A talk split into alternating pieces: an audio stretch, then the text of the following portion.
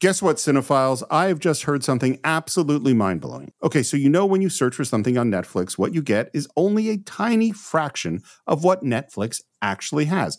Netflix actually has more than 18,000 titles globally, but only like 6,000 of those are available in the US. So you're missing out on literally thousands of great shows, unless you use ExpressVPN. Yeah, Steve, ExpressVPN is an app that lets you change your online location. So, like, for example, if you're uh, looking for stuff that's from another country, you're based here in the United States, you can actually change your online location to Australia or the UK so you can control where you want Netflix to think you're located. They have over 100 different locations. They're on ExpressVPN. So you can, you can gain access to like thousands of new shows no matter where you live.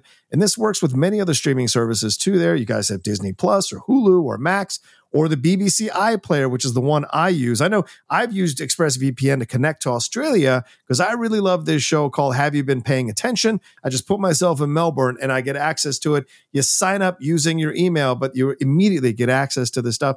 I've used the BBC iPlayer to watch a number of shows. They're on the BBC, like Law and Order UK and others. And sometimes this show Guilty that I love that uh, sh- screens there when the new seasons pop up because it takes like four months to get them on PBS.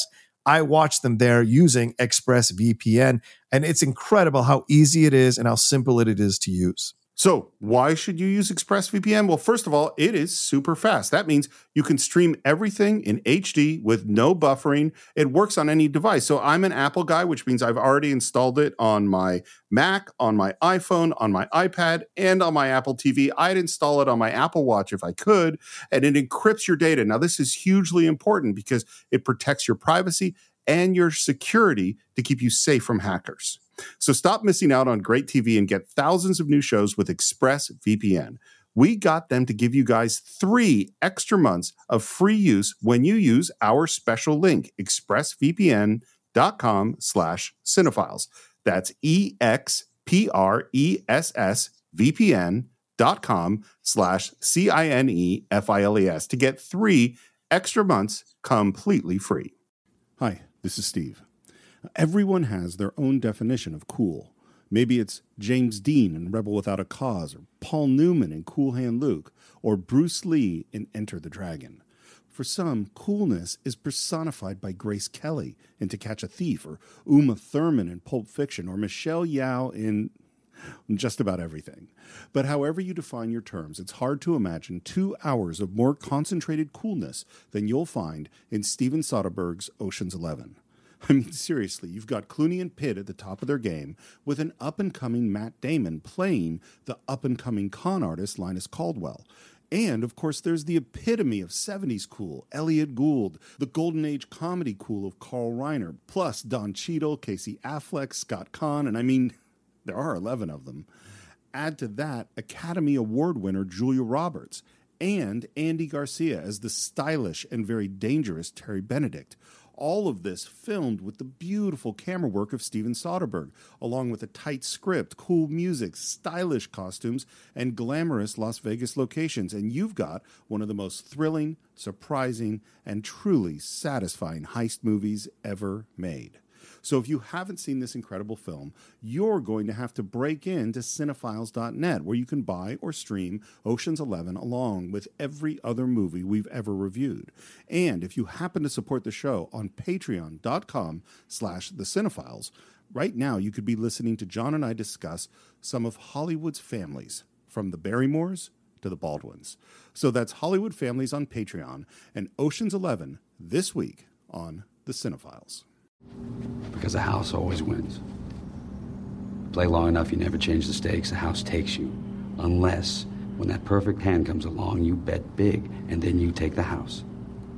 Been practicing this speech, A little bit. Did I rush it? Felt like I rushed That was good. I liked it.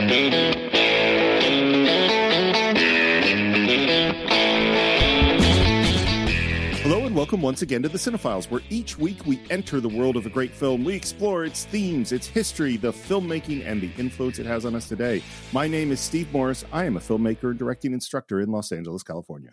Hello, everyone. My name is John Roca. I'm a critic, uh, voiceover guy, actor, writer, producer, and host, um, and uh, co host here on The Cinephiles. and a, an aficionado of George Clooney, my man, of this period of George Clooney is my favorite George Clooney. And I'm so excited, Steve, that we're walking in to talk about a film that is one of my favorites and one that will absolutely be a complete change of pace from the last few weeks. Of I know, shows that right? we've done here on this um, Well, and it's I don't I I don't know what the coolest film is in the history of Hollywood, Yeah.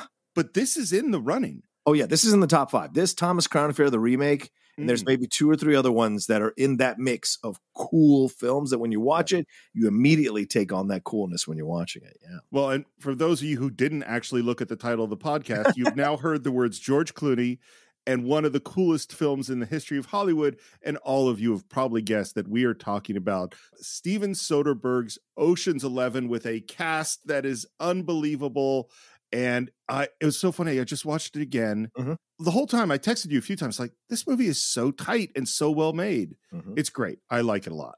Yeah. Have we done a Soderbergh on No, Oh wow. this is our Wow. first one. Okay. And That's I a was good one to start with. Yeah, and I wasn't thinking about it as I would have put together more of a biography of him, Yeah. but I didn't do that because I guess I was lazy. We'll save that for a bigger a bigger film. But this is a this is a nice fun film for Soderbergh to direct. But there are if we ever tackle sex lies and videotape and maybe a couple other of these films that are a little more or traffic or something like Traffic, yeah. that down the road, we can give a, d- a deeper biography. But yeah, um, wow, surprising to hear that this is our Right? first Soderbergh. Okay, Well, it, the thing I like about him, and the more commentary tracks I've listened to and interviews, uh, he's a craftsman. Hmm. Oh, Like, yeah. he really a- approaches it in the I want to make a really good movie, not on the ego le- level, not on the highfalutin level. He he'll do a drama, he'll do something like a heist movie like this. He just Yeah. he just loves the craft of filmmaking.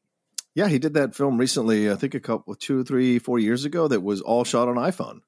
Right. Um, wh- I think it's Undone. I think it's the one with Claire Foy where she's in the mental uh, ward or whatever happens there.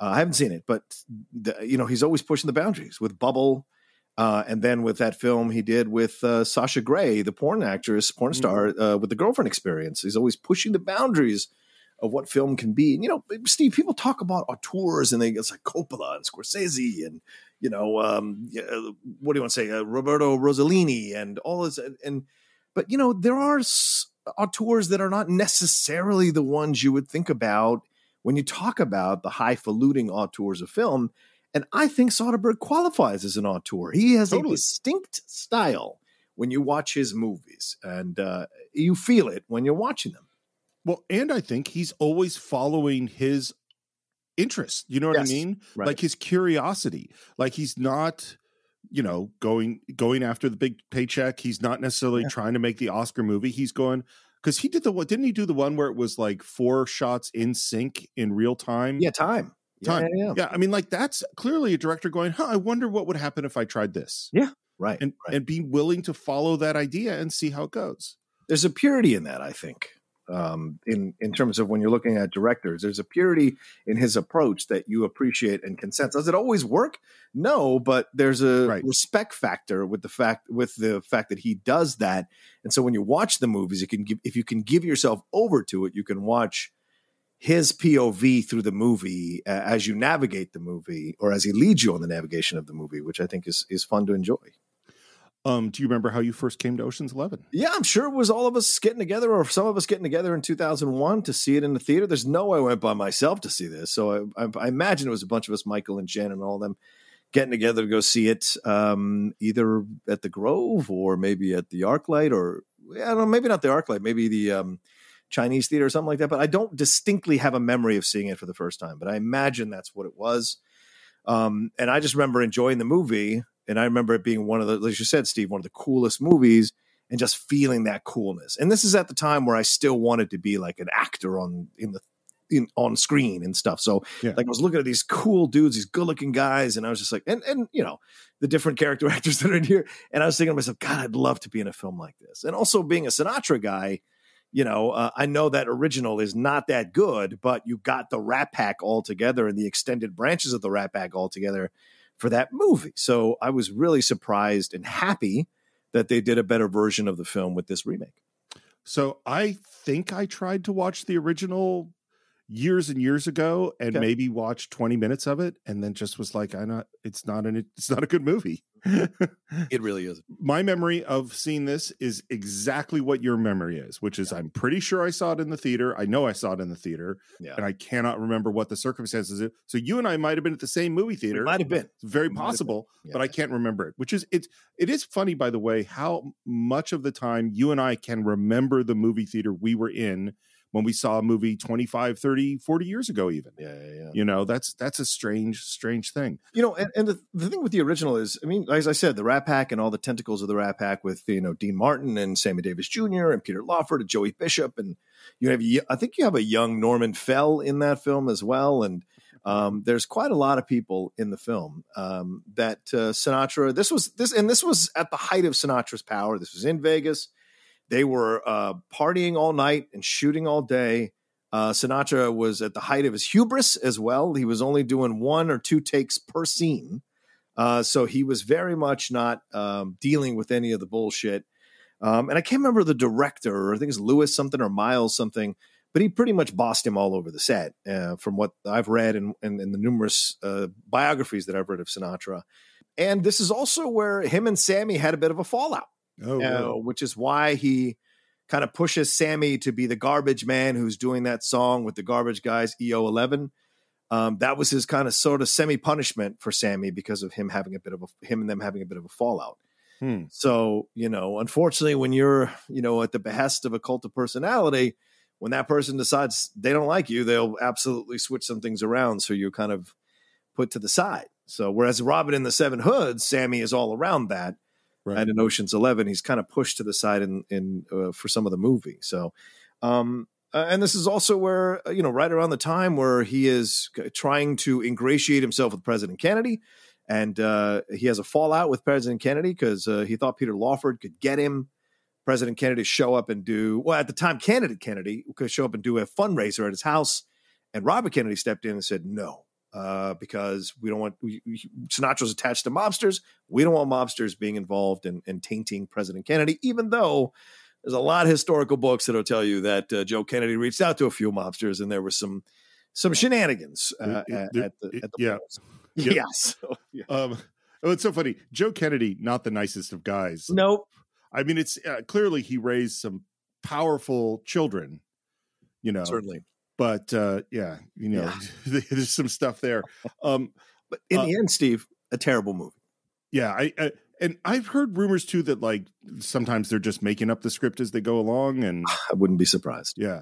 Uh, Um, uh, well, this movie, I should say, Mhm. is you know often we're doing movies because they are a Patreon pick, and this movie is a pick from one of our fans from Caden Tuller Coma- Comodena. okay. Um, from Caden Tuller Comodena, and Caden wrote to us specifically, and I'm I'm just gonna say it how I feel that it happened Okay. which is he basically said, I'm part of Patreon, but could I sweeten the deal a little bit to get you to do Ocean's 11? So we definitely care about all our supporters on Patreon. We definitely want to honor all of our commitments to you.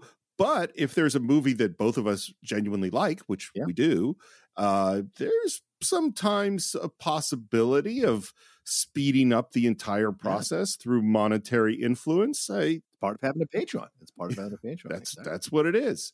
Uh, So thank you very very much, and I'd love to hear why you wanted us to do Ocean's Eleven. Hi, Stephen John. This is Caden from Utah, and my pick is Steven Soderbergh's excellent Ocean's Eleven. I love this movie for a lot of reasons, mainly the cast, which is just a really charming group. It's one of the most charismatic group of actors ever in one movie. Uh, one of the reasons why I love watching it so much is because it seems like it was a lot of fun to make, and that really comes through in the movie. So I'm looking forward to hearing you guys talk about it. Uh, real quick shout out to my brother Cole, who's recovering from a hamstring injury. Get well soon, Cole. And thanks for all you do, John and Steve. You are both the best in the movie podcast business. Looking forward to hearing you guys talk about Ocean's Eleven. And there's one more thing I want to say before we start this film. Yeah. watching this, I feel so dumb, and let me tell you why. okay. My film, The Assistants, is a con movie, Yes. and I cannot believe I didn't study this film before making The Assistants. I feel so fucking stupid. And it was funny because listening to the commentary track, Yeah. I'm listening to Soderbergh struggle with a bunch of the shit that I was struggling with and solving it, you know, and Oh. explaining the reasoning of like, like there's in The Assistants and in Ocean's Eleven, there's the scene where the guy makes the speech talking about the plan and everyone's sitting around doing it. It was so hard for me to shoot. And he talks about how hard it was to shoot, but he also talks about his solutions to those same problems. And I was like, fuck. and the way he does transitions and all these things, I was like, if I just studied this fucking movie, my movie would have been way better. Yeah, I would have sto- possibly. I would have stolen shit from him. Oh yeah, or you would have been accused of that. Oh, this is just uh, you know Steve doing his version of Ocean's Eleven, but yeah, You know- never know. If, if uh, that would be great. If enough people watch my movie to ex- accuse me of stealing things, I'm totally fine with it. Fair enough. Fair And particularly because if I you listen to the commentary track, he's talking about the movies that he stole those things from. Yeah, yeah, yeah. True. That's true. That's what we do. You know, is you learn things from watching other films. yeah. the first attempt to make a remake of Ocean's Eleven actually happened in 1987 from producer David Permut, and he was the producer of Dragnet, the movie with Dan Aykroyd and Tom Hanks. Yeah. It didn't go anywhere. Uh, in the late 90s, Jerry Weintraub uh, got the rights. Jerry Weintraub, we talked about as a big producer. Yes. But we first talked about him on Oh God because he became a producer because he was John Denver's manager. Right. So he was a music manager. And do you know some of the other people that he managed? Because I did not. No. He managed the Carpenters, Huh. the Four Seasons, Okay. Neil Diamond, Bob Dylan, Ooh, interesting. Led Zeppelin, Elvis Presley, and a little known singer named Frank Sinatra. Wow. Okay. and, and part of why they were able to do this, why they the way they did it was he had serious hookups in Vegas Hmm. because he had managed all these acts, right. you know. I mean, And so, and it just it's fascinating to me that he was Frank's manager, and then he's doing this, you know, remake of a Frank Sinatra film many years later. yeah, maybe um, he knew the potential of this film and wanted to ha- get it done right. It's possible too. And it sounds like Soderbergh, George Clooney, Brad Pitt, and Julia Roberts were all on it right from the beginning. Yeah, yeah. And this is really peak for all of them For you a know? lot, yes, agreed. You know, you've got Brad Pitt, who is very much in the public conscious now. You've uh, you have um, Aaron, uh, Julia Roberts, who just won the Oscar the year before with uh, Uh-huh. Aaron Brockovich under Soderbergh's direction. Yep. Clooney is at the height of his charm and s- and suave demeanor. Um, and then you have uh, some of the up and coming guys like Damon was still not Matt Damon 100% yet. He was still kind of building Yep. his name. Um, and then you have the, you know, the veterans like Elliot Gould and, and, uh, um, uh, Carl uh, Reiner. Carl Reiner. But then you get the up and comers as well. The Scott Kahn, who's been a successful TV actor for a number of years now, and Casey Affleck, who goes on to Yep. win a best uh, and Don Cheadle. actor Oscar. Don Cheadle, who is still kind of getting into the public consciousness, and also Bernie Mac, who Yep. is kind of slowly getting into our consciousness as, as well. So it's a great collection of people for sure. It really is. And it's funny, I got a list of some of the other people considered for parts, some of whom I know what they were considered for, some I do not. I will read you the ones that I don't, and I'm curious where you think these people were heading. Okay. Mike Myers. I'm not sure where you would want Mike Myers. Maybe as the tech guy? Maybe the tech guy. Maybe, yeah. Bruce Willis. Oh, that's got to be Danny Ocean. Oh, maybe maybe if he was considered before they brought Clooney in, because I can't see Yeah. him for anything else. Yeah. Uh Ewan McGregor.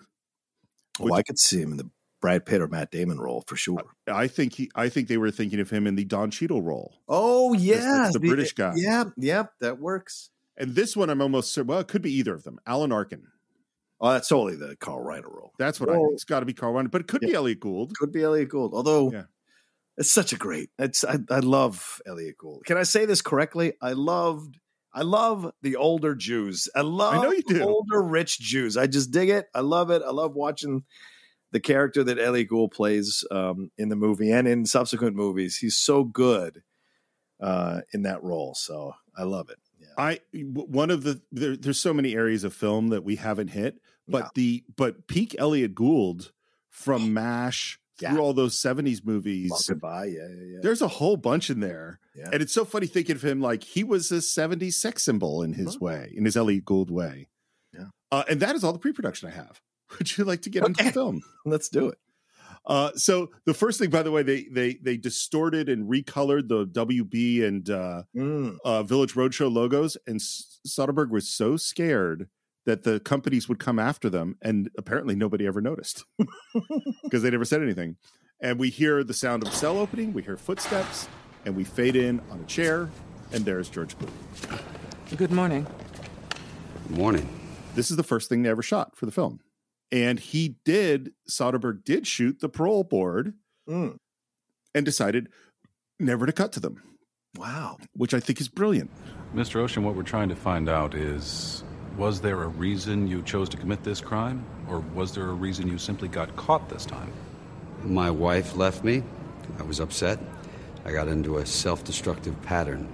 Yeah, that's such a smart move by Soderbergh to have, you know, because Steve, you know, as a director, you shoot one side, you shoot Yeah. the other side, and you mix them in, um, and, or you shoot over the shoulder or whatever.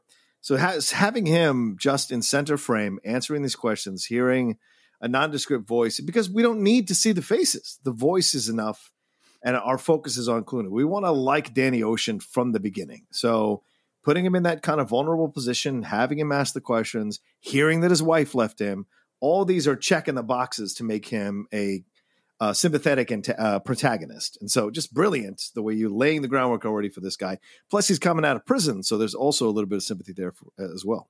Well, and I think the other side of it is despite the fact that he is a prisoner, Yeah. he is super cool. Yes, he is. He Good looking as just- hell. Yeah. Yeah. Well, and just like like not bothered. You know what I mean? Yeah. Right. Uh, just kind of above it in a way. If released, is it likely you'd fall back into a similar pattern?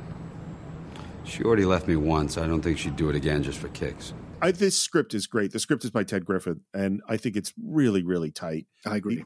Mr. Ocean, what do you think you would do if released? And the music hits as he thinks about it. And he doesn't answer the question, which is interesting because they shot him answering the question. Not only did they shoot him answering the question, it's his answer is in the trailer. What do you think you would do if released? I don't know. How much do you guys make a year? Yeah. and they chose to cut it out, which I think is brilliant. Yeah. because just looking at his face and hearing the music, that sets up an expectation rather than just a you know an average joke. Yeah. Uh, the music is fantastic. It's David Holmes again. It's just super cool.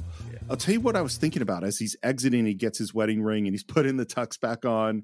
Uh, what I was thinking about was that there's this weird combination of Shawshank Redemption and Morgan Freeman talking to the parole board, and the Blues Brothers Yeah. Definitely Blues Brothers. and Jake Yeah. coming out of prison Yeah. and being met by his partner, you know, which he's not this time, but just like the the that feeling of oh my god, the guy's coming out, you know. Yeah. Yeah. Yeah. Yeah. One thing, by the way, is that they ch- normally okay, I got to shoot a prison, and I'm going to shoot it for the beginning of the movie, and the end of the movie. You'd shoot them at the same time because that's just more efficient. Right. And Soderbergh refused to do that. He shot one at the beginning and one at the end because he wanted Clooney to look different and he was hoping the weather would be different. So the shots would look very different, which it ended up it was. Right. Let's go to Atlantic City. Yeah. Let's do it. Sit down to a blackjack table, spots Bernie Mac. Hello, Frank. I beg your pardon, sir. You must have me confused with someone else. My name is Ramon.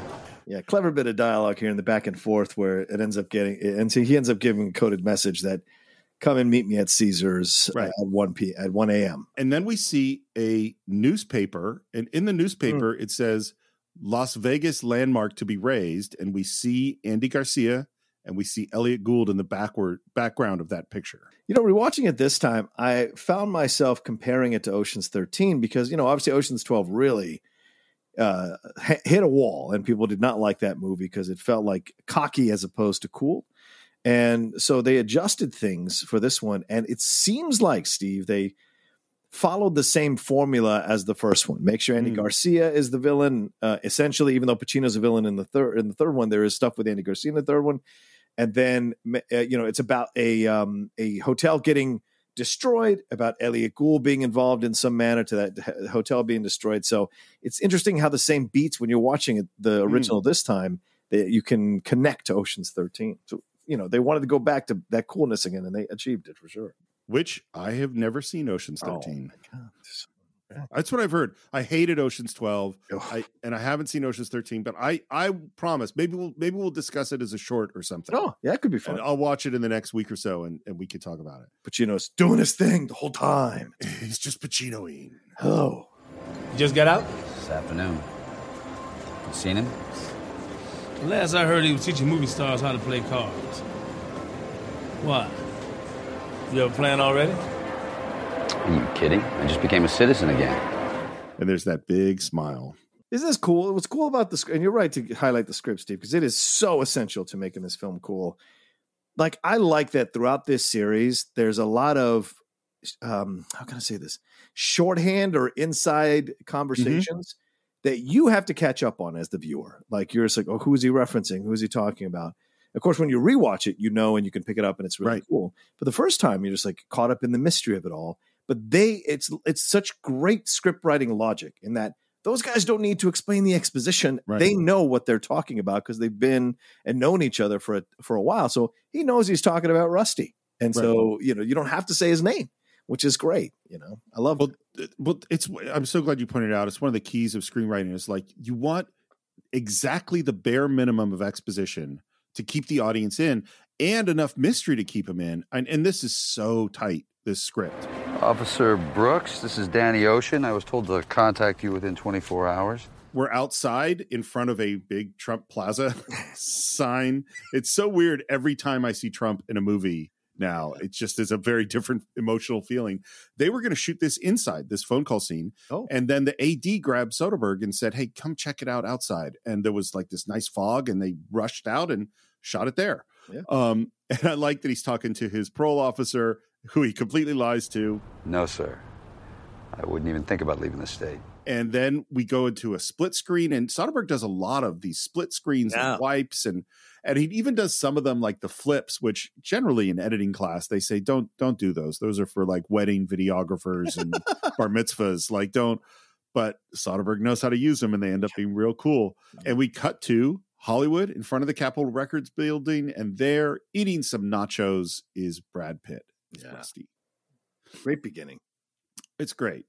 Apparently, he went to Soderbergh and said, Hey, Steven, how would you feel about me always eating in every shot? And they go, "Oh, Okay. So this first one is nachos. Yeah, later on is shrimp. We definitely going to eat some shrimp. Um, Are the tattoos real? I I th- I've always believed the tattoos were painted on, and just an element of his character. I don't think he actually has those tattoos under his uh, shirt. Do you see kind of the, the long one down? I his don't arm? think he, I don't know. Yeah. I have no idea, but I would, I don't think he does. Yeah. And we go and meet Topher Grace. Let me ask you a question, ma'am. Are you incorporated? And this scene, by the way, is a pickup. This of them walking into the card game they added later. Yeah. And, and Soderbergh says that he always, always plan. He puts money aside, a lot of money aside, because he knows he's going to reshoot. well, this is what I loved Art. about listening to him. He's so practical. He's Yeah, yeah, just yeah. like, I am not going to get it all right. I'm going to have to put do things again. You know. The greatest gift is knowing who you are as Yeah. an artist, because then you can plan for everything. It's just Yeah. smart. And there's this little scene of him basically wanting to deduct uh, Brad Pitt's services Just stares at him. this is shot by the way at the club the deep in hollywood Okay. want to know who one of the owners of the club is Who? soderbergh Ah, of course. then we sit down to a poker table filled with young hollywood stars Yeah, this is great. And by the way, this is real.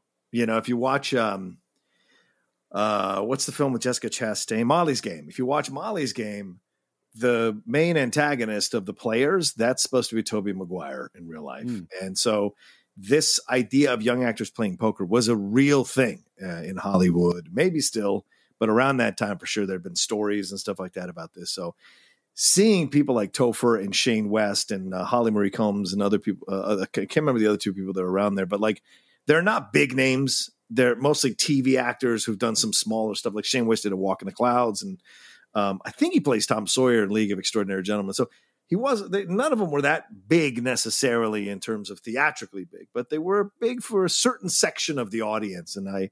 Thought that was funny, and kudos on them to allow themselves to look like idiots throughout this whole scene yeah with Rusty. because they really do Shane, you got three pairs. Yeah. You can't have three pairs. You can't have six cards in a five card game. so the one commentary track is ted griffin and soderbergh Oh, they have a second commentary track which is matt damon andy garcia and brad pitt shut up! That No would love to Clooney. listen to them. Well, it's so they're great. I, I I know I've said before that frequently I Mm. don't love actors' commentary tracks because they don't know that much sometimes. You know, They're not there. This is a good scene. I love this scene. well, those are those are a special thing all on their own.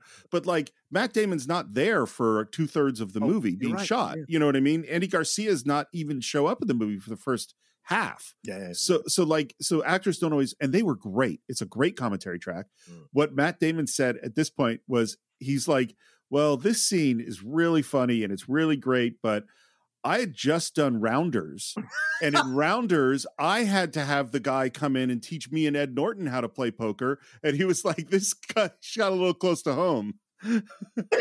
That's genius.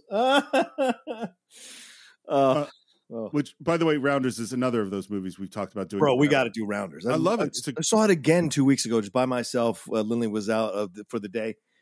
It came on around seven o'clock. I just sat there and listened. Also, a great score, a great Yeah. score in that film. So, okay. I mean, I, I, I Let's we, do it. we should do it. You know, I feel like we earned a lot of two months of Spike Lee Yeah. dealing with heavy issues. We could do some. I agree. Not that it, not that Rounders is a, a light, you know, but it's a fun movie. It's fun. Yeah. It's really fun. So we cut to him just drinking at the bar, and you could see his life is not uh, stellar at the moment. Yeah, yeah. He's not happy.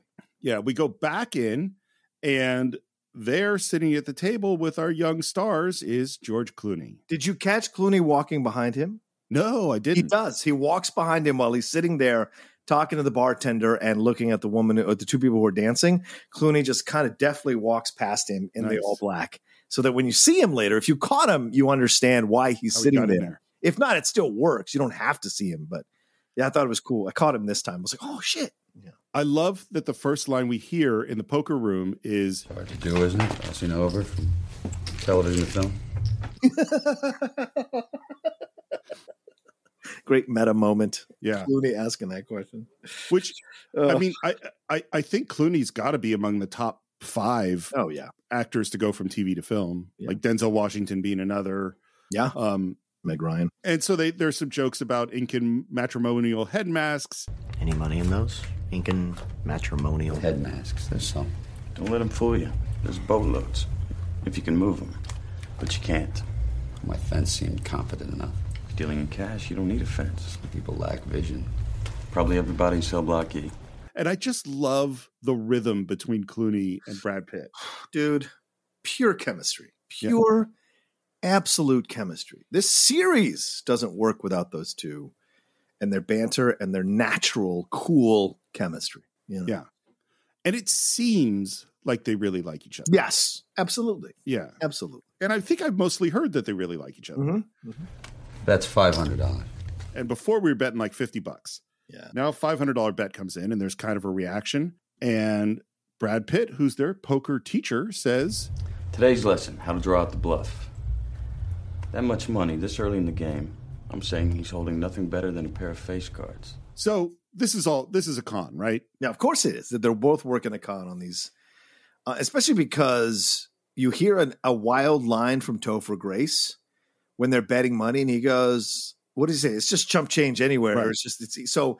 In a way, they're kind of jerks. They play them as jerks, not probably jerks in real life, but they play them as jerks who make a lot of money, so don't give a shit about their money. So taking the money from them doesn't make anyone feel bad about it. You know, It, I wonder, and do you think when you first saw it that you knew it was a con no, from this moment? I did not until um, Pitt is telling them how to bet and getting them to put more Right. money in the pot. Then when I was like, okay, this could be because Clooney needs money, possibly because he doesn't have a lot of money, maybe coming out of prison. I don't know, but either way, they're just maybe just. And this is not. And this reminds me of Rounders, as Damon says. is Totally. I same commentary, thought. where they're working this deal in An- Atlantic City when they're all sitting around Mhm. working those people later on in the film. Yeah. I don't think it's because Clooney needs money, Okay. although that certainly could be, and Yeah, there's no reason to think it wouldn't be. I think they do this for fun. Yeah. You just you know practice. Well, and I think, and, I- and he knows that Brad Pitt is bored Yeah. Yeah. Yeah. and has had to sit listening to these, you know, rich assholes over and over again. And so they run up the bet. First, it's 500. Then he throws in 5,000. Yeah. They all throw in 5,000. You know, they call the, the hand and he shows, Not sure what four nines does, but the ace I think is pretty high. and I love that the last line we hear is, Thanks for the tip on calling out the bluff. Oh, I love Tover here. Four uh, all reds, all reds, man. Oh, All Reds is one of the best. That's one of the best. Um, it really is. I do think it's really kind of brave for them with their Oh. own names to let themselves be made look really ridiculous. Yeah, you, you notice Holly Marie Combs didn't participate in that. Holly's like, yeah, stay in you, uh, you know, you don't make me look like a fool.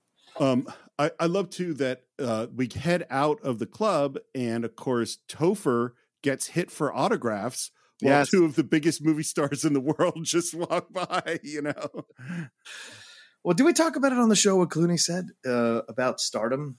Because this is brings cause I bring it up because Clooney said when during the premiere of this film for at the red carpet, everyone said to him, "You're you're a star, you're a star, you're a star," and it, they were asking him, and he and this is a, a story I've heard many times, and he said, "Oh no, I'm not the star.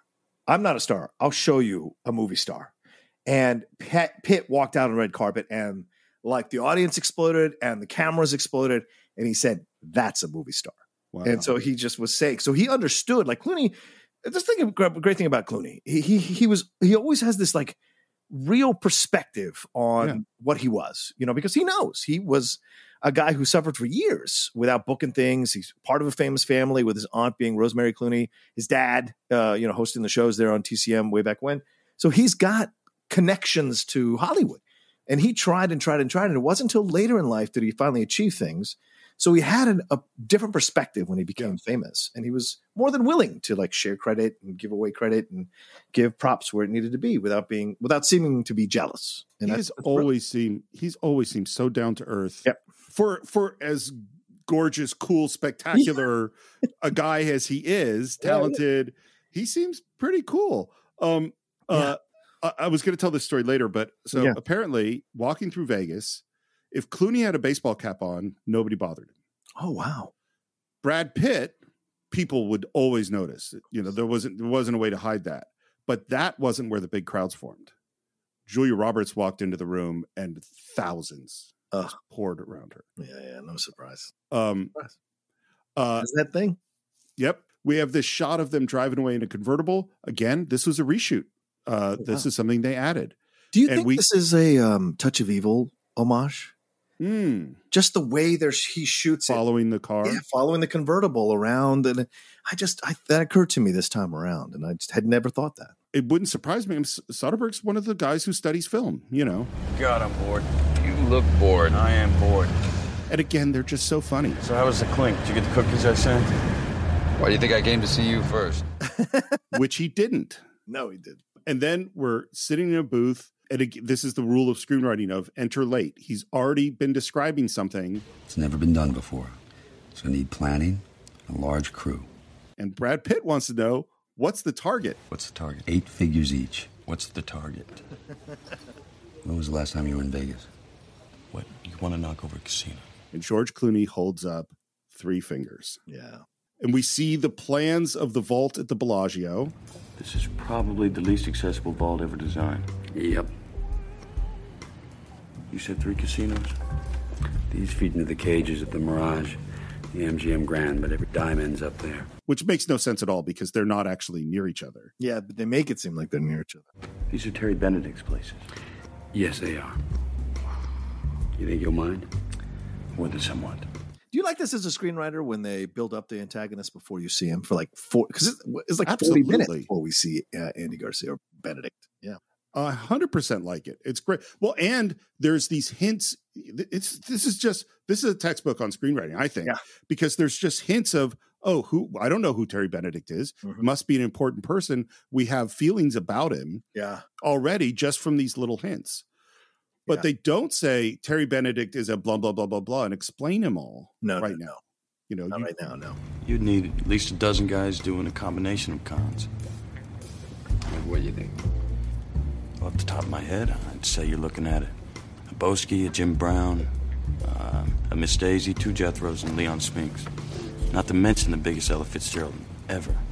Uh, I, I kind of was tempted to go and look these up. If they're I looked it real. up. Oh, are they real? I don't know that they're real, but I saw two explanations that gave the same answers. Oh, okay. All right. And I had some guesses. Okay. Uh, and some of them were right and some of them were wrong. So Bosky is Ivan Bosky, which is, you know, uh famous financial whiz. Well, and not necessarily trustworthy. Yeah. Um, and so I went, okay, that's either Carl Reiner or Elliot Gould. Oh yeah. And they say it's Carl. The what the articles I read said it was Carl Reiner. Okay. Jim Brown, obviously one of the great football players of all time. Uh, that is Frank Bernie Mac, who Oh. has to attack Matt Damon. Oh, interesting. And he has attacked Matt Damon with a racist, With a thing, which is something racial Jim thing. Brown uh, marched about in the 1960s. Right. So that makes sense. Okay. A Miss Daisy is slang for a SWAT van. Jethrols are drivers, and that Jethro comes from Beverly Hills Cop or Beverly Hills Cop It comes from the Beverly Hillbillies. And that makes sense. Entirely different. Now I'm picturing the the me- the the merge of uh, Beverly Hills Cop and the Beverly Hillbillies in the same movie. That would be great. Leon Spinks refers to the m- the boxing match Okay. and an Ella Fitzgerald. This was the fascinating one. Hmm. And so everyone who listens to Cinephiles know we spoil all movies. We do. And so I'm going to spoil one of the greatest twists of this film right now, Okay. which is the do you remember the commercial where it was uh, breaking the glass with Ella Fitzgerald singing and it was question was is it live or is it Memorex? Yeah. Hitting the note. Yeah. It is about the video of the fake vault. That's what an Ella Fitzgerald is. That's brilliant. Yeah. According to these two random articles that both said the same thing. Sam, fair enough. Do you think you're gonna get the money to back this? If we're hitting these three casinos, we'll get our bankroll. Benedict's got a long list of enemies. Yeah, but enemies with loose cash, nothing to lose. And then you see on Rusty's face figuring out, ah, Ruben. Ruben. Then there's this totally weird moment where they get hit with a flashlight and there's a security guard there, but it ends up he's totally nice and is helping them. Yeah. This is how this happened was that what they initially set up was during this conversation you were going to see the security guard getting closer and closer Oh, so that you would think that it's a tension builder they're going to get caught right. but then that didn't really work in the editing and it took the fun out of the scene it made this it, it, it doesn't play as a tense scene it should be a fun scene Right. so he took all that out and just left the ending in it And it's also it also serves a nice purpose in that um, you see that they have connections all over the city with the workers there, the like uh, lower level workers in these casinos and whatever. So it kind of establishes that a little bit. well yeah it, totally i totally agree because they really it's very clear that danny ocean makes friends everywhere he goes Yes, yes, he does. they're at the elevator this scene is great soderbergh hates the lighting and wanted to reshoot it and it's what so one thing we should say he is his own cinematographer so he's running camera and he's setting up the lights Yeah. I cannot tell you how many times he talked about not liking the lighting or reshooting things because of the lighting uh, in the commentary track.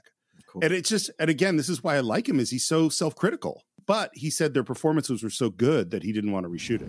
I need a reason. I don't see money. Why do this? Why not do it? And then Clooney makes a speech. Because yesterday I walked out of the joint after losing four years of my life, and you're cold decking teen beat cover boys. Because the house always wins. Play long enough, you never change the stakes, the house takes you. Unless, when that perfect hand comes along, you bet big, and then you take the house. First of all, it's a great speech. It is a great speech. And then they undercut the speech, which is what I love Yeah. because Brad Pitt says, I've been practicing that speech. I've A little bit, did I rush it? Felt like I That was rushed. it. good. I liked it. That was I remember that moment being in the trailer and that Yeah. really won me over.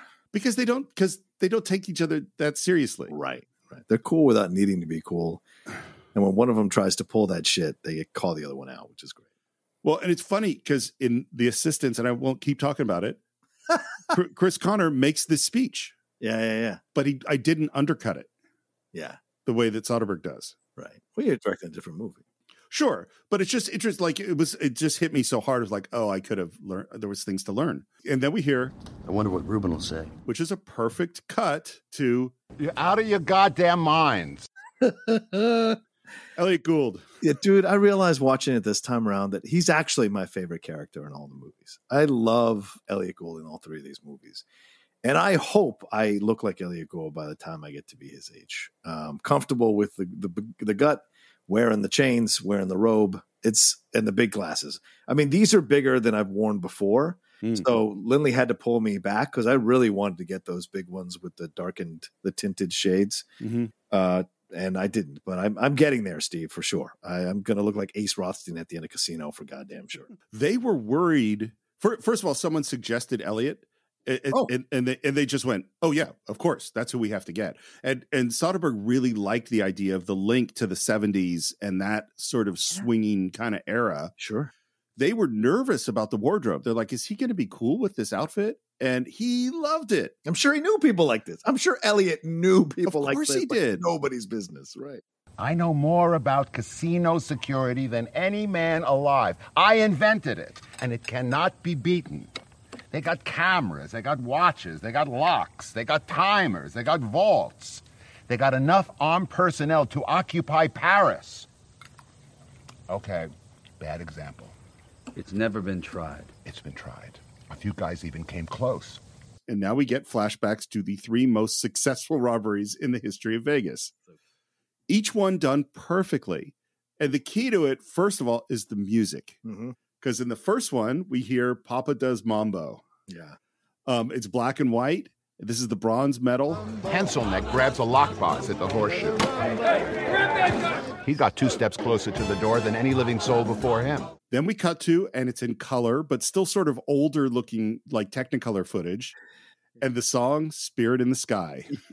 Got uh, that we see this guy charging through the cloud. The flamingo in 71. This guy actually tasted fresh oxygen before they grabbed him. and the stunt getting hit by the nightstick and the chips going everywhere. It's awesome. Yeah. And the closest any man has ever come to robbing a Las Vegas casino was outside of Caesars in 87. Song, take my breath away. It's so because they do take his breath away at the end of the, of the end of that shot. And the guy totally dressed like Miami Vice, you know, throwing up the money. And he's running out and gets shot in the back by security. Caesars did not want this to be done. In Oh, really? Casino. Uh, that's that's understandable. and it was Jerry Weintraub, of course, who convinced them. Yeah. It- and it was shot in the middle of the night because I mean this and it, all this Yeah. stuff is shot in the casinos, of course, and casinos go twenty four hours. Like, Oh yeah, I I know. I was just at Caesar's Stadium. Oh, that's Caesar's right. for five days. So yeah, twenty four seven. You can get, get up at three in the morning, go gamble. There is never not a table available for you. they would love you to. Yes, they would. Yes, they would. Um, you don't strike me as a gambler. No, I didn't gamble once while I was there. I Smart. didn't. Yeah, yeah. Last time I was there, I did, and it did not go well. Yeah, see, I I, did I, not didn't want it because I know me. I'll chase it, Steve. I'll chase it because I'm a competitor, and so it's like I, I didn't want to even put myself in the mix. Have I- have I told you what mostly cured me of gambling? no, Mostly, uh, I heard this lecture from a mathematician, and the mathematician was, you know, spends most of his time teaching at MIT or something, Mhm. and then part of the time he gets called into Vegas whenever they're introducing a new game to figure to calculate the exact odds. Yeah. and this is what he said. Uh, And for every single game, they know down to the you know hundredth decimal point exactly what the odds are. Which means that what he said, he said, look, if you sit down and play blackjack or slots or anything for a couple hours, I can't predict at all what's going to happen. You could win a ton, you could lose a ton. I have no idea. The longer you play, the way you do will go to those odds until if you play long enough, I can tell you exactly how much you're going to lose Yeah. and you will lose. And what he said was because like like blackjack, your odds are really good. It's like 51, 49% or something. And he said, and we said that if you play perfectly, you will lose this much money. It is guaranteed over time. And I went, oh, fuck. Well, that kind of took the fun out of this. the longer I play, I will lose. The only the only place that's not true is like poker. Yeah. Because poker you're playing against other people. Right. So that's different. By the way, this isn't true at all. The largest heist in Vegas was in 1993 at Circus Circus. A woman named Heather Tallchief was convinced by her convict boyfriend to get a job working on the Loomis armored tr- trucks. They loaded the money into the truck. Yeah. And before the two security guards could get back in the truck with her, she drove off. They got away with it, left the country with $3 million. Wow. She came back and turned herself in. This was 93. In 2005, she came back to the US and turned herself in and said that out of the $3 million, she got $1,000. And the convict boyfriend that convinced her to do it took the rest of the money and disappeared. Wow. But she didn't come back for 12 years. 12 years. Oof, that's a movie. That's I know, gotta right? be a movie, right? Yeah. Yeah. All right. That's a shame. But what am I saying? You guys are pros, the best. I'm sure you can make it out of the casino. Of course, lest we forget, once you're out the front door, you're still in the middle of the fucking desert. and I love this is because I love cons. I've written two con movies, and I because and the reason I love cons is that it's all about psychology, and Yeah. so it's like understanding how to write a con is understanding how to write things in general. Yes, because you're Pete, you always your characters always want something, and they're always using tactics on how to get something. Yeah, You're right. He's right. Ruben, you're right. Our eyes were bigger than our stomachs. and they give up and they say thanks for lunch sorry to bother you and they get up and walk away this is all in one shot Each one was delicious sorry we bothered Look, uh, we all go way back, and uh, I owe you from the thing with the guy in the place, and I'll never forget it. Such a great line. it's like uh broadcast news it's Yeah, like yeah, yeah. meet me at the place with the thing at the time whatever that line is Give Dominic your addresses. I got some remaindered furniture I want to send you. Steve, have you ever gotten remaindered furniture? What does that mean? remaindered furniture is that yeah, what it remember he calls it? says, yeah, he calls it remaindered furniture. What is that? i am he- i don't know I, ca- I have i have a bullshit answer but i don't know that it's right i was like maybe it's like you've sold the hotel and you're moving all the furniture yeah are you looking it up Yeah, what is remaindered furniture? Something left over after other parts have been taken away. Interesting. All right. Interesting. Nice symbolism there. I like that. Um, Um, I had never looked that up before. I just thought it was just like, you know, an estate sale or something, but right. it's hilarious. Look, just out of curiosity, which casinos did you geniuses pick to rob? and they say the Bellagio, the Mirage, and the MGM Uh, Grand. Those are Terry Benedict's casinos. By the way, Steve, you mentioned how they're working a con on those kids. I think uh, Clooney and Pitt, Danny and uh, Rusty are working a con on everybody. Absolutely. They're worried. They knew Ruben was going to say no. They knew Ruben wouldn't initially be a part of it. So they didn't mention the casinos at all. Just mentioned they were going to do it. Right. And so, you know, and, and it's great because Soderbergh, uh, by the way, I was noticing how Soderbergh used the camera in this movie, and it's really, really well done. Um, framing that Elliot is still sitting at the table, Mm-hmm. way in the back behind them as he's done, and then says, out of curiosity, which one's blah, blah. And he and and you have Rusty tell um uh Danny the casinos. That's brilliant because then it seems like it wasn't 100% Mm-hmm. yeah. Danny's idea. Right. And they were just kind of coming up with it, right? And so then Danny says, blah, blah, blah, blah. And then Ruben comes into frame with his, you know, his his size comes into frame, and then you have the three of them perfectly framed having this back and forth about uh, Terry Benedict and what he'll do to you if you if he catches you stealing his money. It's just really well framed, man. Well, and we know we get from this that Ruben is not a fan of Terry Benedict. No, he isn't. Better not know you're involved, not know your names, or think you're dead because he'll kill you, and then he'll go to work on you. Real quick, I love the back and forth here about Terry Benedict. Uh, I love that he's like he it used to be a thing in the past where you a guy would mess with you, you'd whack him, and that'd be that. But this guy, he goes, he, he destroys your family, destroys everybody you ever knew. Like so, already you're building up this uh, Terry Benedict uh, character just from the conversations they're having, which I think is brilliant. And you know, this is a time when Andy Garcia is no longer kind of on the shine from the Untouchables, right? It's been 12 years since the Yeah. Untouchables. So he's kind of kind of floating in and out of projects. He's not a, a lead necessarily anymore or a big star necessarily. So it was nice to see him come up and be the villain in this movie. Uh, even though he doesn't get the last laugh, it's still nice to see him be a part of this. He and he is a great he does a great job. That's why we had to be very careful, very precise, well funded.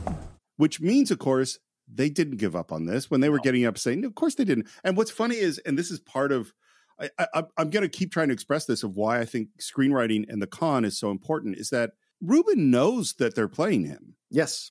But that's okay because what the con really is is I get you to do what what you already want to do. Yeah. There's that great scene in House of Games with Joe Montaigne where he Mm. explains the con. He's that they call it a confidence game, not because you give me your confidence, it's because I give you mine. Yeah.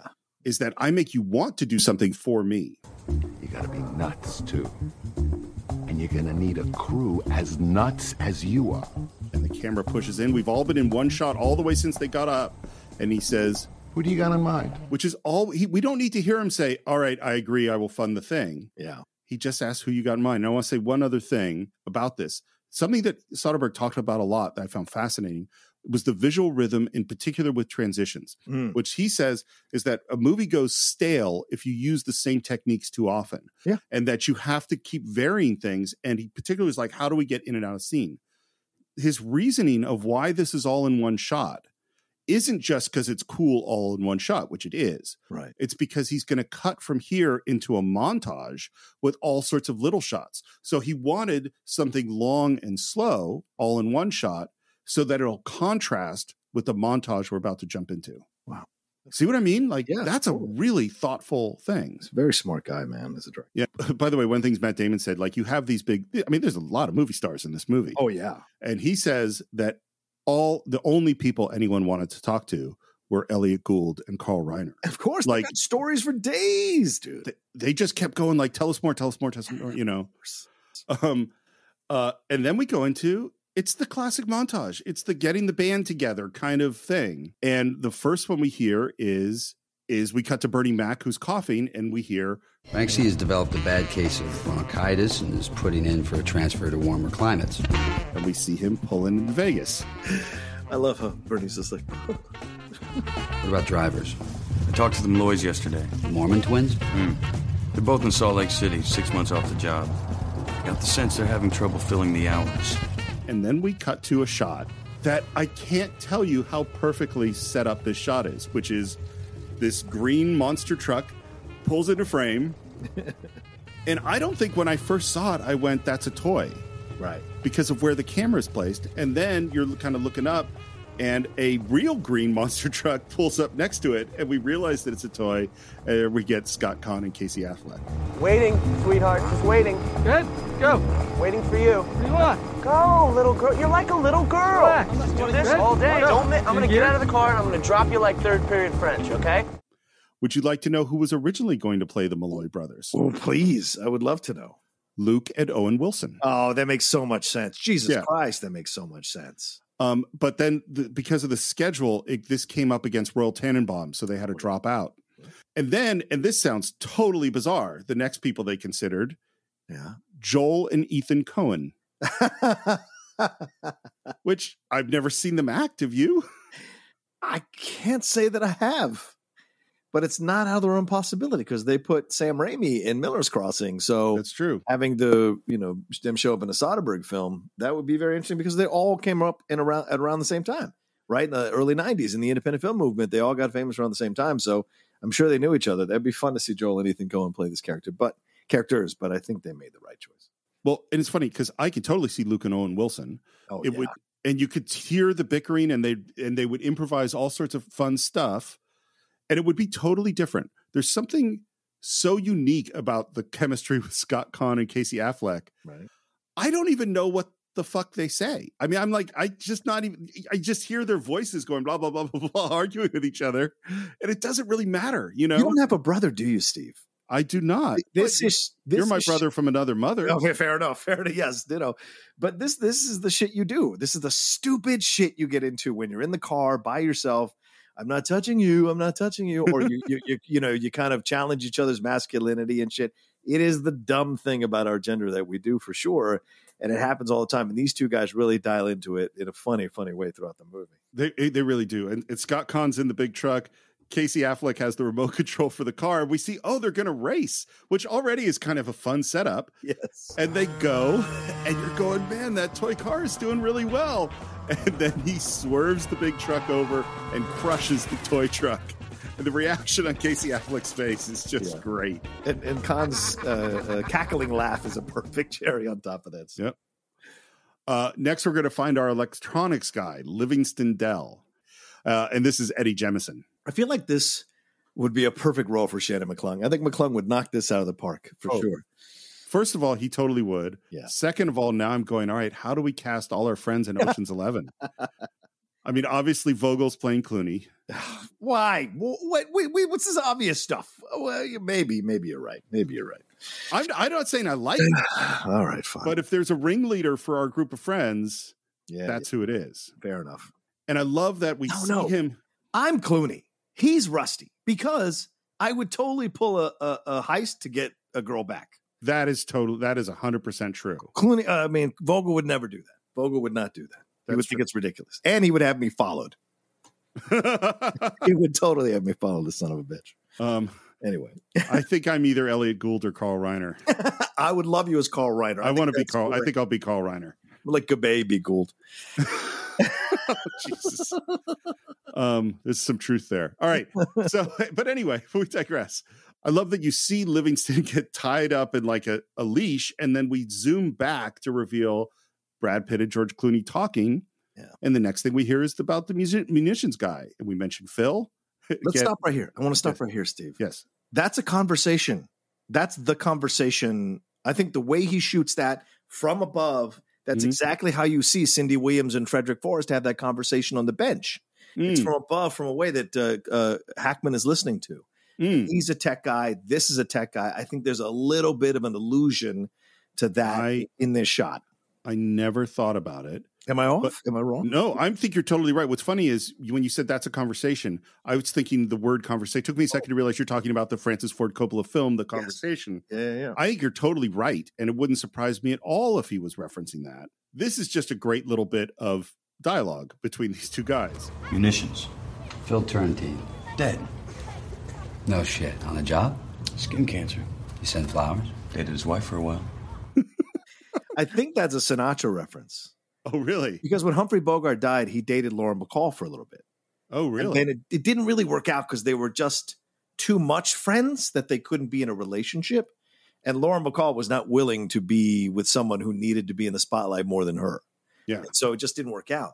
But Sinatra, to help Lauren Bacall get over the, the loss of Bogart, dated her. They were friends. People don't talk about the fact that Sinatra, Bogart, and Bacall, and Bacall were really good friends for a long time in Hmm. Hollywood. And so I wonder if this is a little bit of a reference to Sinatra and what he did with Bogart. The pairing of the lines, you send flowers, dated his wife for a while. Yeah. I, that is just brilliant to put because there's just, it's a perfect, it's not a non sequitur. Right, right, right. Then this doesn't actually make sense, but works great, which he says Basher's in town, but there might be an issue with availability. Hmm. And we cut to blowing up this safe, and we have Don Cheadle, which it was written as British, and then when they hired Don Cheadle, they rewrote it to be American, and then he they, he decided I want to do it as British anyway. I wish he hadn't. Yeah, it's not it's not Dick Van Dyke level of bad accent, but Right. It's, it's not great. Yeah. which is too bad because he's such a great actor. He does a good job with this role, even you almost for, you almost can look past the accent because he's so good in the role. they blow the safe. He does, and I love the way it blows with each like thing going around the big round safe. And then as soon as he walks in, the alarm goes off, and we see him getting arrested. Yeah, one of the bank robbers is Soderbergh. He's the guy that's taken off his skull cap. That's Soderbergh in there. Ah. Nice. This is why this doesn't make sense. Is that we've said Basher's in town, but there might be an issue with availability, which I think is referring to that he could be in jail. Yes. except that that hasn't happened yet. Because now we have the scene with him blowing up the safe where Brad Pitt shows up to him being arrested. So how did you know he would have a problem with availability? If you, yeah, but he, he's getting arrested. Brad Sh- Pitt shows up as a ATF guy and says, You search this scumbag, booby traps on his person. I mean, really search, not just for weapons. and he starts searching him. and Obviously, slips him something. Yeah, Go find Griggs. Tell him I need to see him. Oh, Just find him, will ya? again, perfect con stuff. Come in with a lot of confidence. Yeah, don't answer questions, It'd be nice working with proper villains again. and then there's an explosion. Everybody down! They run off like like little children. They Yep. run off like little children. Yep. Yeah, that's great. Let's go to a Cirque du Soleil show. Hey. Uh, now Brad Pitt's drinking a soda. You've seen a Cirque du Soleil show. Yes. I, it's funny. I, I've seen them too many of them now, and they don't because they Oh, Yeah, kind of but they- repeat yeah. to some degree, but they are amazing. They are. Which one's the amazing yen? The little Chinese guy. Who else is on the list? He is the list. And he climbs the pole, and then he does a backflip from one pole to the other and catches himself. and I love the reaction of Clooney. We got a grease man. We got a grease man. yeah, because he was skeptical until he saw the move, and then he was like, "Oh, okay, yes." And Uh, this is Xiaobo Keen as the amazing Yen. His entire film career is Oceans 11, 12, and 13. and now we're walking out of the big top This big top was set up at the parking lot of the dog races where they shot the scenes with Carl Reiner. Oh, wow. Okay. It's just always interesting to me how they work this stuff out. Yeah. And now I think Brad Pitt's eating cotton candy, might be popcorn, but, but it's- these are important things to keep track of. We need Saul. He won't do it. Got out of the game a year ago. Get religion. Ulcers. Cut to the dog races and Carl Reiner. He was cast less than a week before they started shooting. Such a pro, man. Jesus Christ. He's so fucking natural in this role, dude. He is great. Yeah. It's so funny thinking about that he wanted to be more of an actor. Yeah. You know, like he played the lead in the Dick Van Dyke show when it was head of the house before in, in the Right. first pilot. Yeah. Um, but the, he's just not a lead actor, No. Mm. you know? No. But man, he's good. And one of the reasons he got cast is remember the first movie I told you Jerry Weintraub produced is Oh God, Yeah, Oh directed God, by right. Carl Reiner. Right, That's the, right. the so they knew each other. Oh, that's great. And now uh, Brad Pitt's eating maybe it's sherbet or some fruit or something. I love what you get about who Saul is based on the way they interact. Yeah. We never say that this guy was their mentor. We never say that he ran tons of big cons back in the day. We don't say any of that. Yeah. But you get that that's the reality. I saw you at the paddock before the second race, outside the men's room when I placed my bet. I saw you before you even got up this morning. And this is smart. I mean, look, there's a lot of 70s references in this movie. He's peeling an orange. Mm-hmm. So, you know, you could go Godfather on that route. Sure. But also, there's a symbolism of him peeling the orange because he's peeling the layers back and you're, s- Mm. you know, he's getting to. I like it. Yeah. And, and so you're getting to the core of it, of what's happening because it's all, you know, a cover. It's all a cover for what, for the treasure that's inside. And so y- y- it's just smart. It's so smart. And the fact that he never looks at him, that's just, that's a power move as well, Steve. Yep. Rusty stays behind him. Saul talks to him without looking back. And it Mhm. isn't until Rusty sits down that they had they look at each other and he, you know, tells Rusty, stop fucking around with me. Tell me what's really going on here. So yeah. Yeah, it's great. Uh, and, well, and I think what's what what they established too with the ulcer and with Mm. is that one of the keys of this movie is is Saul going to be up to it? Yeah, right. And they're building this tension way back way back as you first meet him. Yeah. They revisit it multiple times throughout the movie. That's a good point, Steve. Yeah. Saul, you're the best there is. You're in Cooperstown. That's a great compliment. I got a duplex now. I got wall to wall and a goldfish. I'm seeing a nice lady who works the unmentionables counter at Macy's. I've changed. So classy, man. The unmentionables counter. I love it.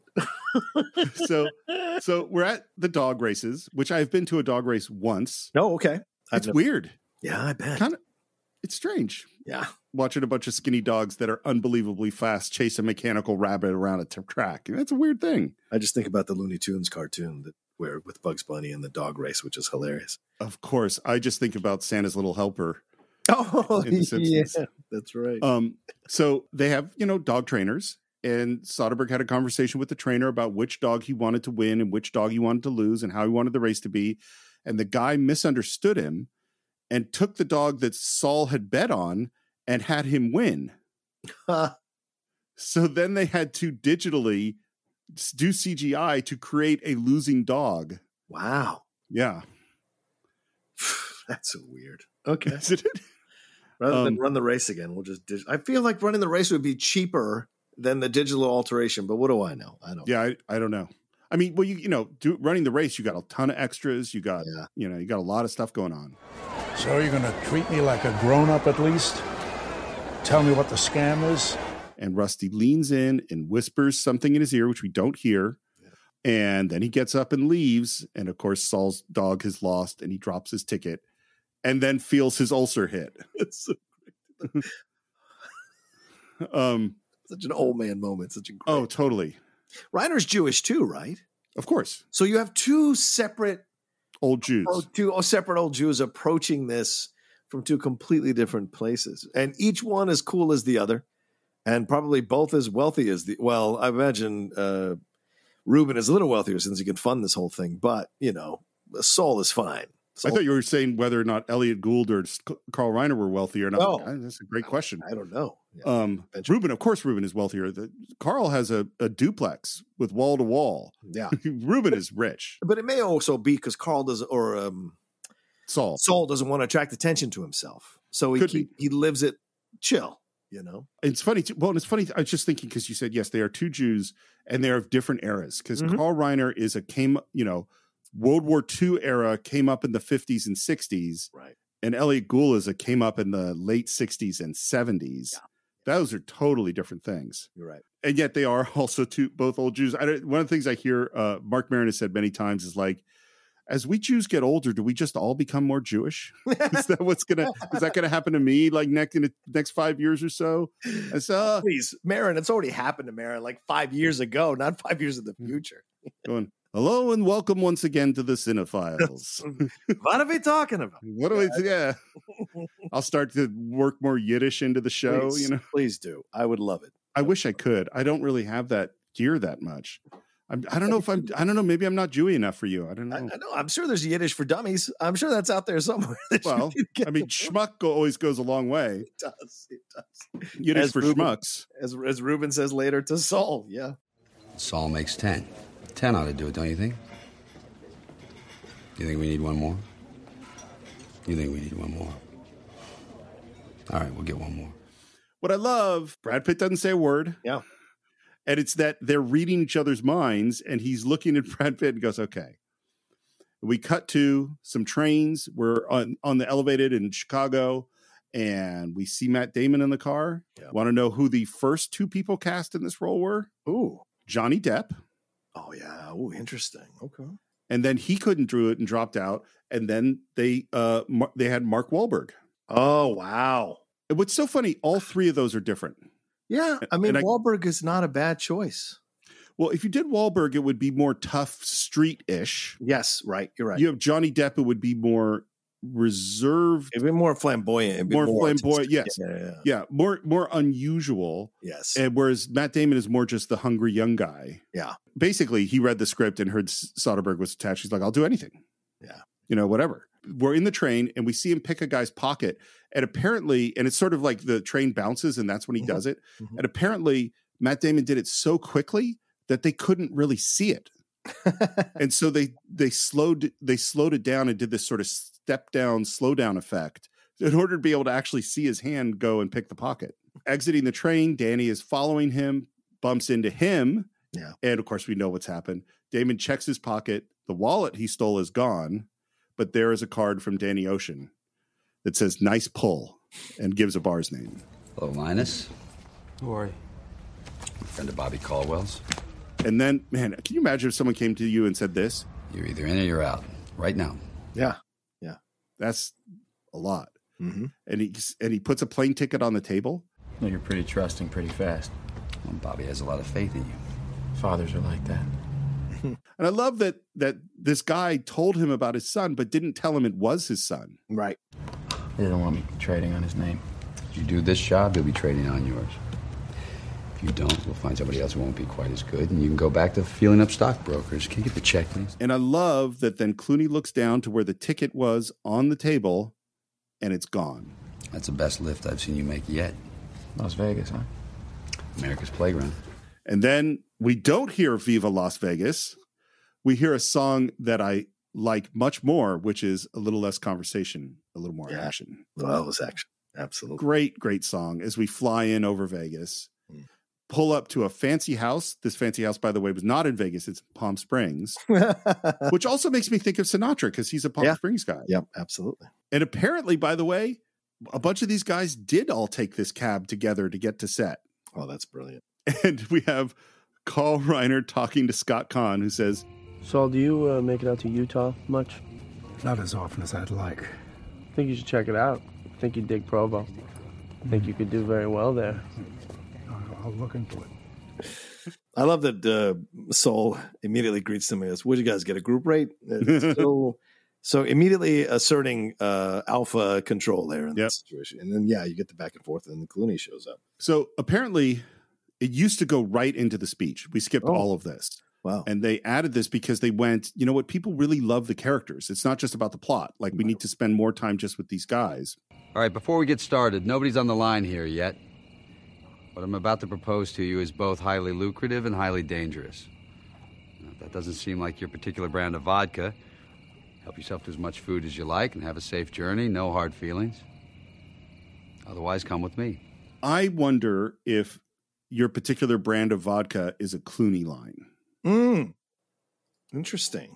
I don't know why I think that, but it just you know what, what, what how would you describe? I don't know even how to ask this question. Yeah. Clooney's style of acting, particularly in this movie, Yeah.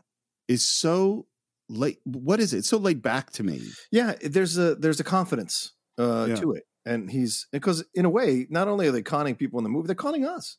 Oh There's confidence to it because then they reveal, you know, that he's going after Tess, and they like we're getting into the areas where uh, where Clooney starts getting revealed, and then you realize at the end that was all a con. So Right. it's like, wow, you son of a bitch. So it's brilliantly done, uh, but I think yeah, he's he's just so confident and cool, yet approachable.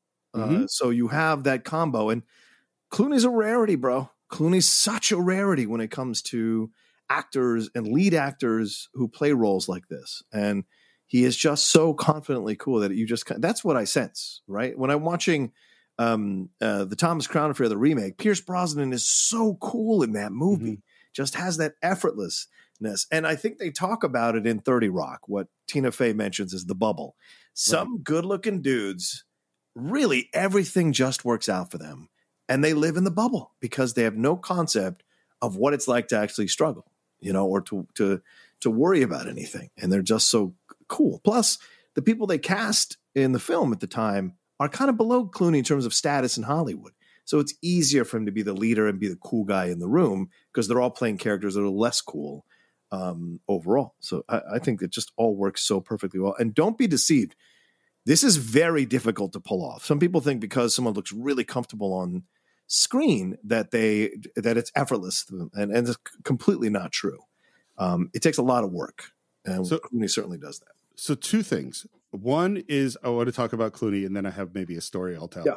Uh, the Clooney thing, I 100% agree. And what I find interesting about Clooney is that he is clearly has full movie star power. Yes. you know, of just can walk out there and be movie star guy, but he also can do some good character work. Yeah. you know what I mean. Which most movie star type people couldn't do. Oh brother, where art thou? Mm-hmm. you know like that's a guy totally willing to be ridiculous Yeah.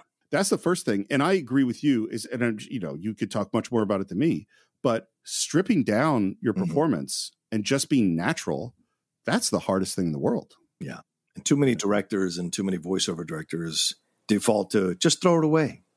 That's bullshit. There's no such thing. You have to um, believe in the truth of the character.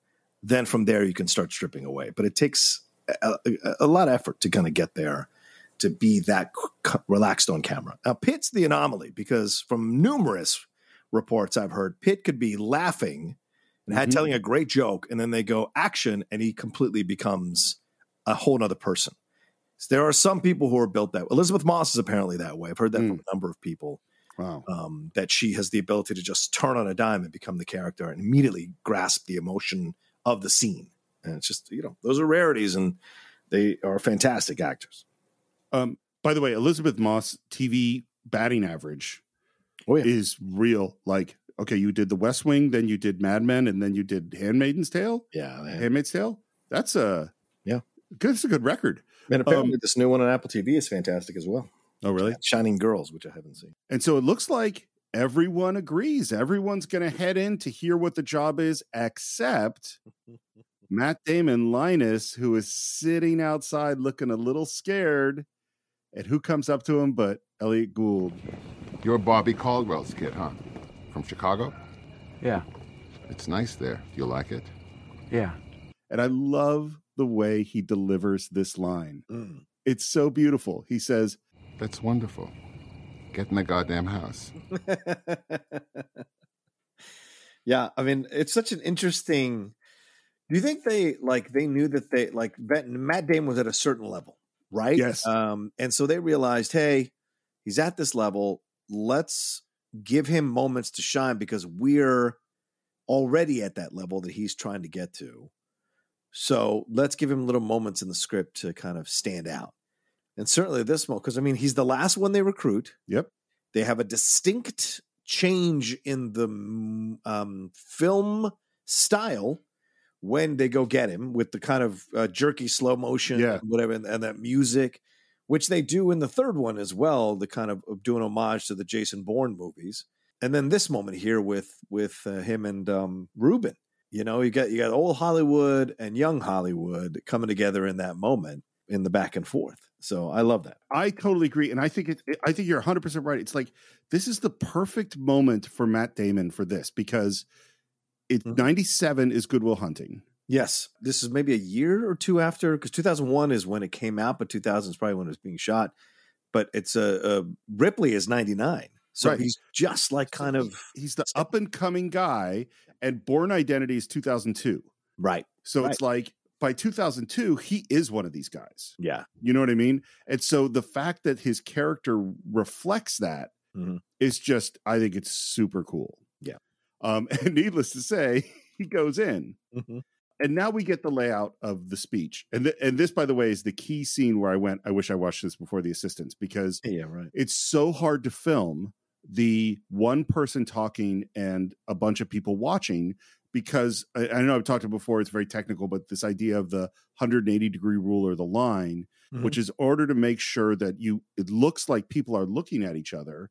It's very specific where you can put the camera. And with two people, it's pretty easy. It's like you picture a a theater, and as long as you're on one side of the curtain, yeah, everything's cool. But if the camera suddenly moves behind the actors, then suddenly the people who are on the left looking right are now on the right looking left, and the reverse happens. Right. Every actor you add adds another line, and every place that somebody looks adds another line. So with 11 people and a TV screen, there's like a ton of lines. And if you put the camera, it might be perfect for these two, but wrong for those two. And now Clooney will look like he's looking the wrong way.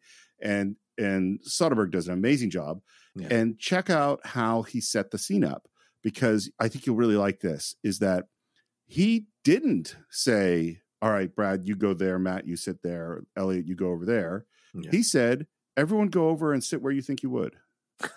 nice. Take a little ownership of your character. Yeah, He does this throughout the movie. that's great. And and what's so, but what's hard about that is then then he can't figure out exactly how he's going to shoot the scene Right, how to set the cameras and all that. Yeah, until everyone sits down. Yeah. You know. And so but it's all it's so natural every, where everybody is. Yeah, well, and, and this is why you got to cast correctly. And of course, you know, you know that from um, from you know many conversations I'm sure with Karen, and Karen, if she's listening, would know that as well. You know, you want to cast people who understand the pecking order in an ensemble. It's really important. And so when you're seeing that the them all naturally move into a spot, you got to have giving, gracious, understanding actors, not egotistical um, jerk actors, because then they'll mess up the natural chemistry of things. If you've got this many people you're relying on, so you know you've got a great mix of the kind of up and comers and Scott Kahn and Casey Affleck, and a little bit Matt Damon, who's a little farther ahead than those guys. Uh, you've got the veterans and Carl Reiner. You got people who like the the Asian gentleman. Uh, he's basically, I think this was his only movie. So Yeah. you got the great mix of all of those people plus the nerdy guy so and bernie and bernie doesn't need to draw attention he's very successful as a comedian he doesn't need to be trying to make, be successful and get the spotlight as an actor so he's you know everyone's got their thing that they're that they do well so naturally they're going to sit in places that their character mm, um, connects to because in essence these characters are an extension of who they are at this point in their lives and so it works really well to let them kind of naturally go there. And Soderbergh's very brilliant to trust that he's cast those kinds of actors that can take ownership of it and understand their place in the pecking order. Hundred percent agree, and we should say that the casting director is Deborah Zane. Obviously, does pro, yeah, Oh, unbelievable job on this. Um, and it's interesting too. Like in a way, it's similar. Like there's movies like The Dirty Dozen, but Yeah. in The Dirty Dozen, we don't get to know the whole dozen. No, no, no. Here, every one of these characters are going to stand out, And there's no Cassavetes here, you know, who's, who's like needing to get to the spotlight. and Whatever. So there's a difference. You know, Damon is on the cusp. He's the closest thing to a s- kind of a Cassavetes you would have in the cast. And, and here's where we're going to get the rundown, and I will give you the rundown fairly quickly, which is that it's three casinos. They all feed one vault below 200 feet below the Bellagio, and they go through all of the security you'd have to get past, which is First, we have to get within the casino cages, which anybody will tell you takes more than a smile. Next, through these doors. each of which requires a different six digit code changed every 12 hours. Past those lies the elevator. This is where it gets tricky. The elevator won't move without authorized fingerprint identification, which we can't fake, and vocal confirmation from both the security system within the Bellagio and the vault below, which we won't get. And I love after he runs through this whole thing. And by the way, the video that's playing is timed out. So if Clooney messes up a line or goes too slow, they have to go back and start from the beginning. And I love that we get to the end of this huge explanation and he says, Any questions? And the first question is in Chinese from the amazing Yen. Yeah. And I love how they handle this. He, by the way, didn't speak English at all. So no surprise. No Yeah. surprise. Yeah. A- and and he asks this question in Chinese, and Brad Pitt replies in English. No, tunneling is out. And what's great about that is you go like, I guess Rusty speaks Chinese. Yeah, and they don't subtitle it, which is nope. And now we get to the good news, which is that the Nevada Gaming Commission has a rule that you have to have as much cash in the vault as there is being played on the f- casino floor. Totally not a rule. That's not a that's not a true thing at all. Really? No. no. Um, yeah, because I was watching it this time around. I'm like, wow, that strikes me as interesting. Really? I didn't know that. And now you're saying it's not true. Okay. No, I mean, because nobody's nobody's going to cash out. They're not going to have to cash out every single dollar in cash at that moment. And now, of course, there's way less cash going around casinos because people don't, you know, you don't you don't go look. Okay, I won ten thousand dollars, which I would love to do. Hand me ten thousand dollars in cash. Right. That's not what people would do. But what we hear is that on a normal night, that means sixty to seventy million. On a weekend, it's eighty to ninety million. On a fight night, it's hundred and fifty million without breaking a sweat. Now, there are 11 of us, each with an equal share. You do the math. Which I go, why should it be an equal share? What do you mean? Well, I mean, Clooney and Brad Pitt set this thing up. They figure out the whole plan. Jesus Christ. They're, they're all taking a risk of going to jail. It's a sure. does Clooney go for longer? It's an equal type of thing. And so they're all in on it. And to make them, uh, why would you say you're going to make less than me, but I expect you to be 100% good at your job? That's ridiculous. You have Well- to, everyone has to uh, feel like they're going to get the maximum amount they're allowed in an equal share. And they all, so that way they all feel that they're as important as the next person uh, in the team. So the whole team can show up and do a great job. What are you, goddamn communist? no, because that's not communism at all. Um, I, I think I, lo- I I understand what you're saying. I think it's very nice, but I think there's a big difference between Matt Damon, who has zero experience, and I think in general in businesses, there's usually a hierarchy where some people make more money than other people. Sure, in a business, sure. Well, this is a business. Well, no, this isn't a business. They're committing a robbery. They're not a company. They're not incorporated, as Brad Pitt rejects earlier in the movie. This is very much them just coming together as a crew. Look at Reservoir Dogs. They're all equal share. I Um, was just driving the getaway car. He was going to get an equal amount. is it all equal share and red? Yes, I don't it's all remember. equal shares. All right. Okay. You go. I tell you what. Do me a favor. Go get ten people. Go and try committer and try to short the ni- the tenth guy, the, and, and give him less for being part of the robbery. We'll see if he shows up uh, a- in the getaway car or not. I'm Well, telling how, you. how do you know I haven't already done this? Where do you think my vast fortunes come from? well, first of all, Eh Second of all, anyway, yeah, I'm just saying. There's there's a right way and a wrong way to do things, and when you're dealing with criminals, the last thing you want to do is, even if they're smooth and good looking criminals, the last thing you want to do is short them or all make right, them feel like all they're right. less I will, I, I will defer to your much greater criminal expertise. we'll move on to the to the next question, which comes from Saul, and it's so beautifully delivered. He says, I have a question. Say we get into the cage and, and through the security doors there, and down the elevator we can't move, and past the guards with the guns, and into the vault we can't open. Wait, don't forget the cameras. "Yeah, "Don't forget the oh yes, I forgot to mention that." Yeah, well, say we do all that. Uh, we're just supposed to walk out of there with $150 million in cash on us without getting stopped? And there's a pause, and Clooney's delivery is so perfect, Yeah. because it's so simple. He just goes, Yeah. And then, you know, Carl Reiner takes it so well because he doesn't contradict him. He doesn't start a disagreement. He just goes, Oh. Okay. and and it's because Ru- Clo- Clooney conveys that confidence. Um, Danny conveys that confidence that it keeps Saul um, confident in the caper. And then what they do is this great thing, which is that we are now describing what happens has to happen in the future. Yeah. as we start to see it happening. You know, which is we're going out to do it. And the, the first thing we're going to see is reconnaissance, which is they want to know every way in and out of those casinos. And it- I love that he describes the casinos as labyrinths. And it's like, it's totally true. I am sure you've had this experience of like, how the fuck do I get out of here? Oh yeah, am I kidding? Uh, in the four days I was at Caesars, bro, I got lost at least five or six times. Uh, Caesars is nuts. It's massive, and there are so many different towers. Yeah. and you think something looks recognizable that you passed, so you think, "Oh, this is where I take the right turn," and next thing you know, you're completely in the wrong place. Yeah. And they actually have street signs in Caesars to let you know where everything is, but you got to find the street signs. Um, and it takes a bit. So it's massive. So yeah, you're right, Steve. I mean, you can get lost in those places. Well, and to be real clear, that's all on purpose. They don't want you to find your way out of the Yeah, that's a good point. Yeah, they want you to they want you to stay and play. Yeah, exactly. So maybe one more set of slots, maybe one more bet, you know. That's, that's why the Wi-Fi sucks in the hotel room. You always and I, it's a tip. Ugh. Always bring an Ethernet cord, ladies and gentlemen. Always. I discovered that on my third day in Vegas, and it fucked my channel up because I could have been doing videos every Ah. night.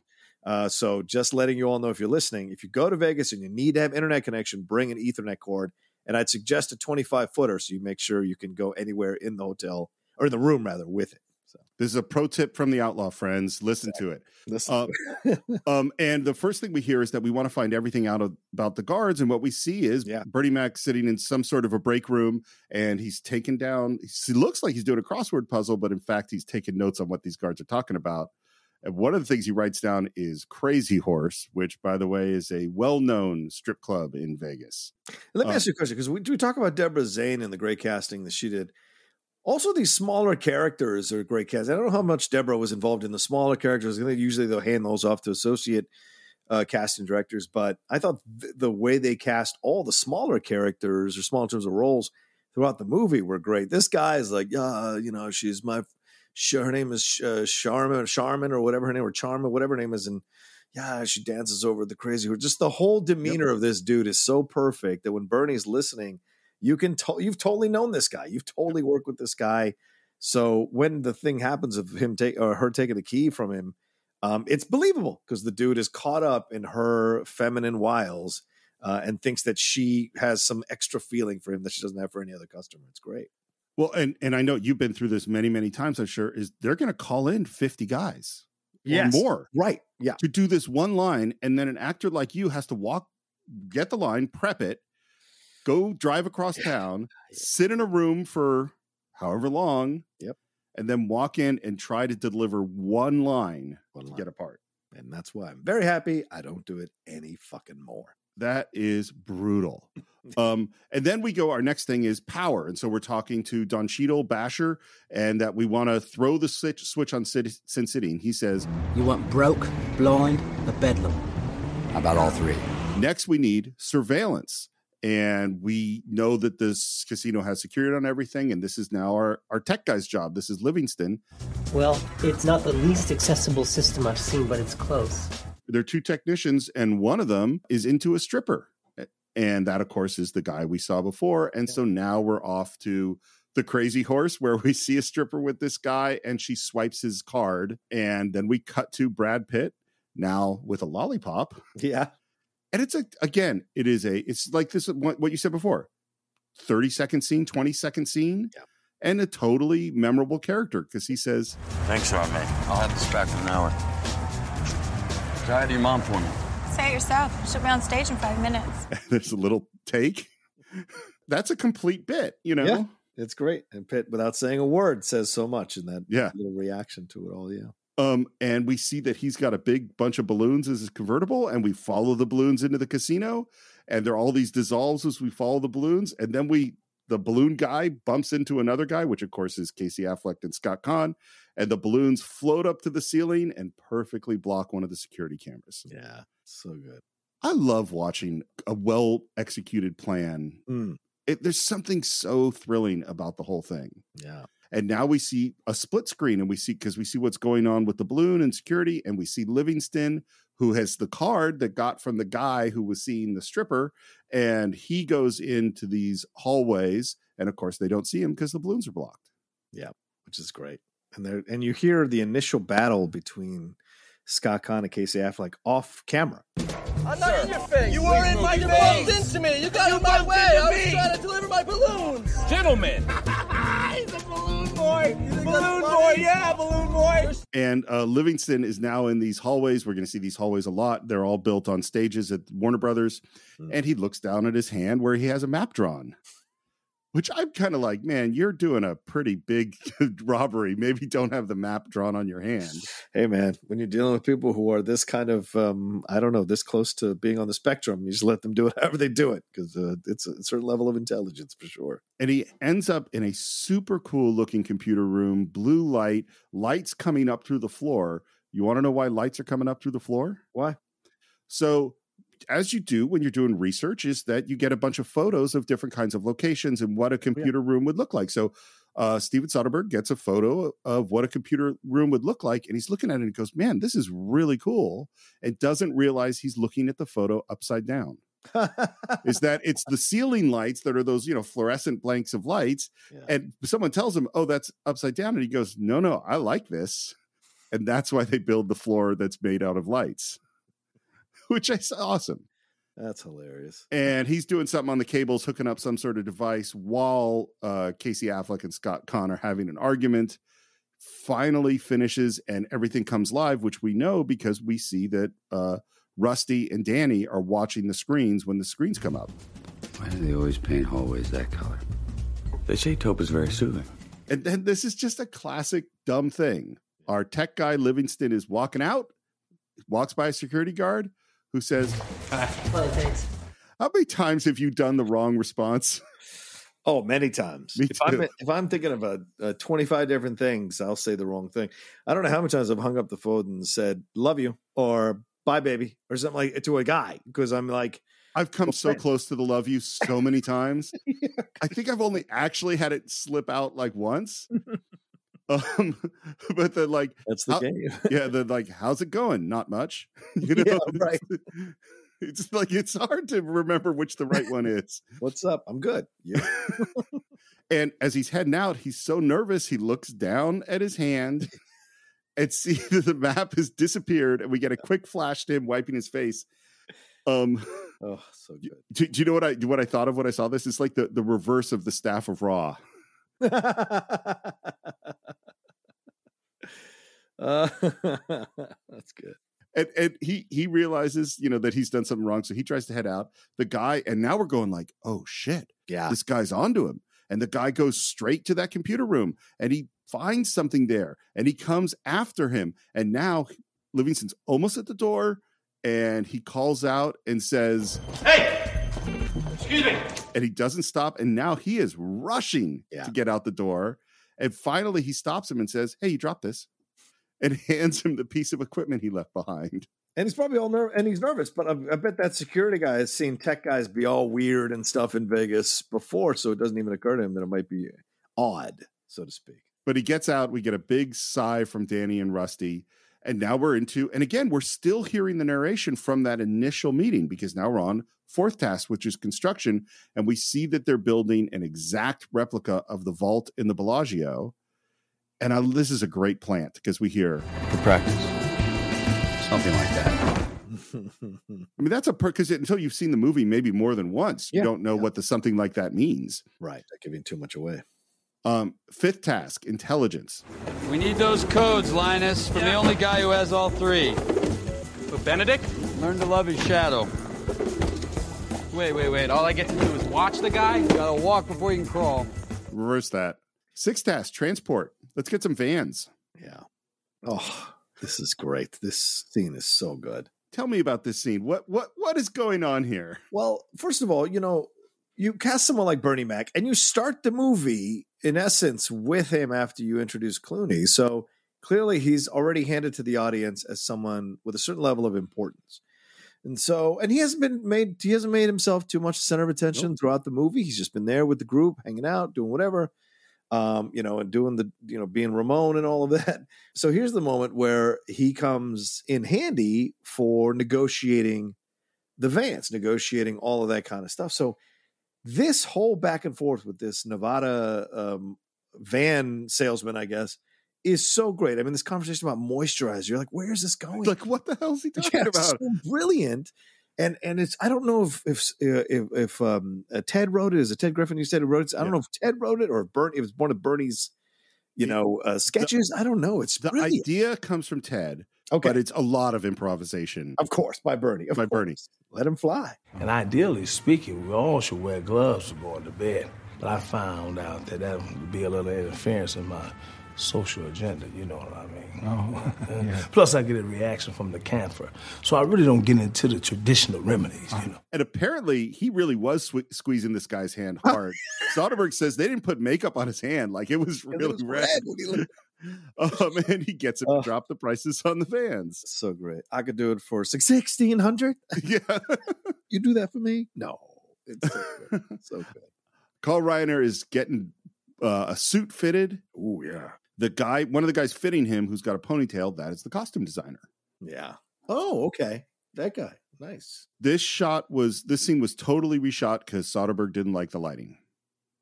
Yeah. He a- and what's and, to- and bear in mind if he says I didn't like the lighting, that means he's saying I didn't like my work.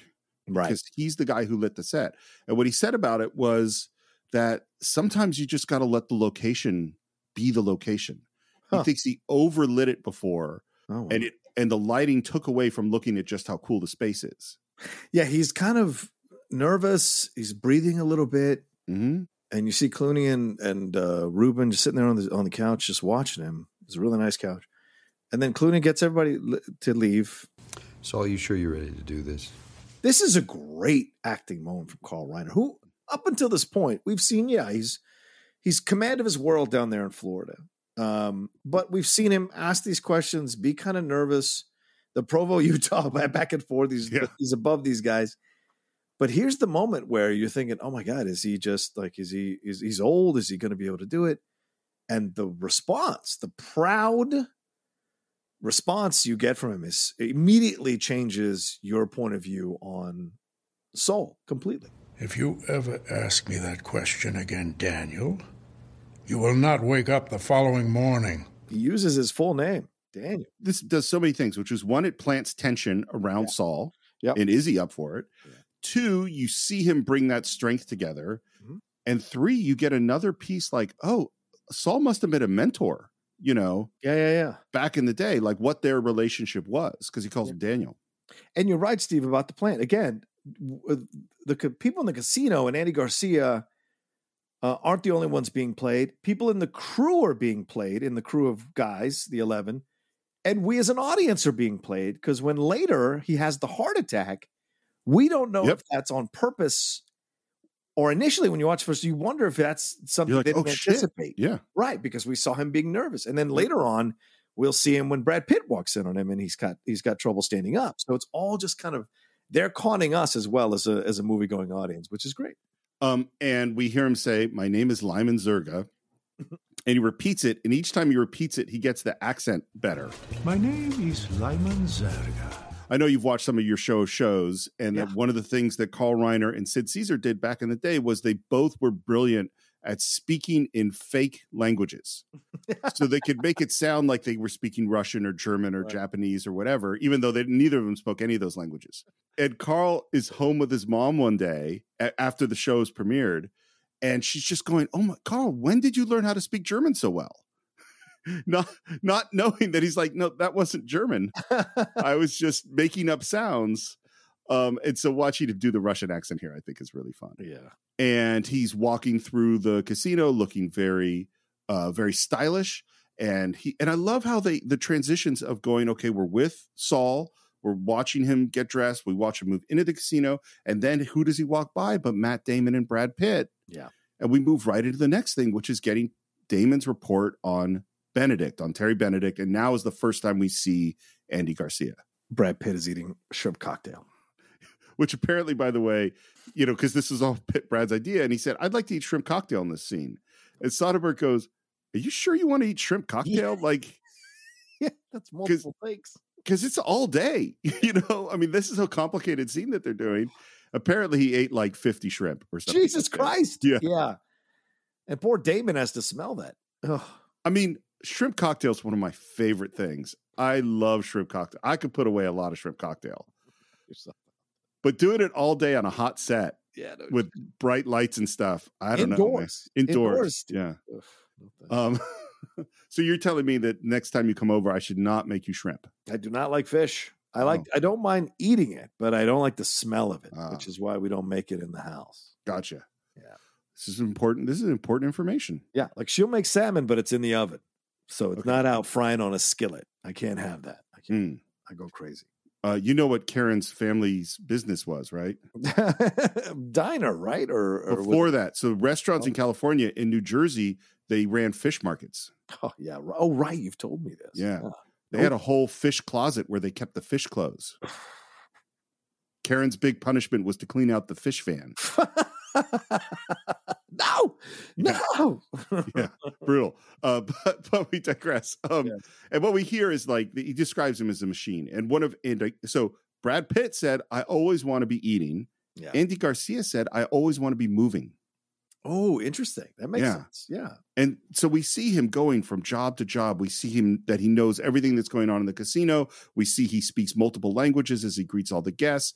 We see that he's, you know, works the floor. He knows how to talk business. We hear nothing goes on that he doesn't know. Uh, and we see most importantly, he gets handed, he's out by 730, gets handed this black portfolio, and that's when he takes the security guard, the security codes. The last guy they caught cheating in here, he not only sent him up for 10 years, but he had the bank seize his house, and then he bankrupted his brother brother-in-law's tractor dealership, I heard. Mm-hmm. He doesn't just take out your knees. The guy goes after your livelihood and the livelihood of anybody you ever met. You scared? You suicidal? He comes back at him strong. Yeah. You suicidal? Well, and what's so great is they do a great job setting up your bad guy. Yeah. And they do a I think Matt Damon, I think it's great of him as the hot young up and coming star Mm-hmm. Yeah. to be able to play weaker. Right. And nervous. Well, yeah, and uh, because this is his first kind of big thing, as Yeah. you said earlier, uh, first big thing. So he's going to question all these things, and that's why it's great to have Pitt and Clooney there, or Danny and Rusty there, because they have done it a number of times, so they'll be able to guide him through it. There she is. This is just the best part of my day. And in slow motion, there is Julia Roberts in a red dress. I, you know, I never had a thing for her. Don't understand people that have a thing for her, but the movie makes it seem like she's this gorgeous, incredible woman. Hey, they're all friends with her, so no, no problem there. I just this is one of the most unbelievable moments for me because I never have a thing for her, so I don't, I don't buy this moment at all. In just of her being uh, beautiful. Yeah, yeah, yeah, yeah. No, she's a good actress, yeah, undoubtedly. I just have never seen the the the. yeah, attract- she's not. Yeah, I I, I kind of feel the same way you do. Yeah. But I but I think when she is good, she can be really good. Yeah. Oh no, absolutely. And Yeah. she she has moments in this movie. Yeah. Even though the character is severely underwritten, she has moments in this movie that she's able to showcase what she can do without saying a word. Yeah. And so yeah, absolutely. And especially rewatching it now, there was a lot that stood out for me about her performance that I Mm-hmm. had kind of initially thought was just kind of throw throwaway performance because she's not really that essential to the overall plot of the movie. But what she's doing in the moments, I noticed this time, there's a lot more going on levels wise from her. Um, totally. And this is also a reshoot. Mm. Originally, she came down the stairs in like a gray suit, and Jerry Weintraub, the producer, saw the shot and said, "What are you doing? We need the movie star entrance. This has got to be the most gorgeous Smart slow man. motion coming down the stairs thing." And so they reshot it. Yeah, smart man. Smart. He understands. Yeah. And what's so great is we see Linus watching her. You see Brad Pitt react. Still don't know if we can use her yet. Actually, I haven't even caught her name. Tess. Huh? Her name is Tess. So good. So good. So this is 44 minutes in that it took us to introduce both the bad guy and the love interest. Yep. You're saying this is a two parter, is what you're saying. I'm saying yes. I'm saying that because of that, this is a two part episode. Um, listen, you subscribe to the Cinephiles for a reason. it's because you love the beautiful sound of our voices. Hello. Um, I just pictured like a, s- a s- a side job for the Cinephiles of just recording little. Hey there, how you doing? ASMR. That's all it is. Tell me this is not about her, Oh, or I am walking. I am walking off this job right now. Tess. this is just a great location because they found a location where they can look out through like the garage door at the Bellagio. And there's beautiful gold light and they're silhouetted. And here again, I, I love how Soderbergh approaches all this. Is he said when he had just the two of them, he didn't want to do a lot of coverage. Yeah. He just wanted to shoot them in one as much as possible because they're so great together. Yeah. th- that you don't want to mess any of that up. Tell me this is not about screwing the guy who's screwing your wife. Ex wife. Tell me. It's not about that.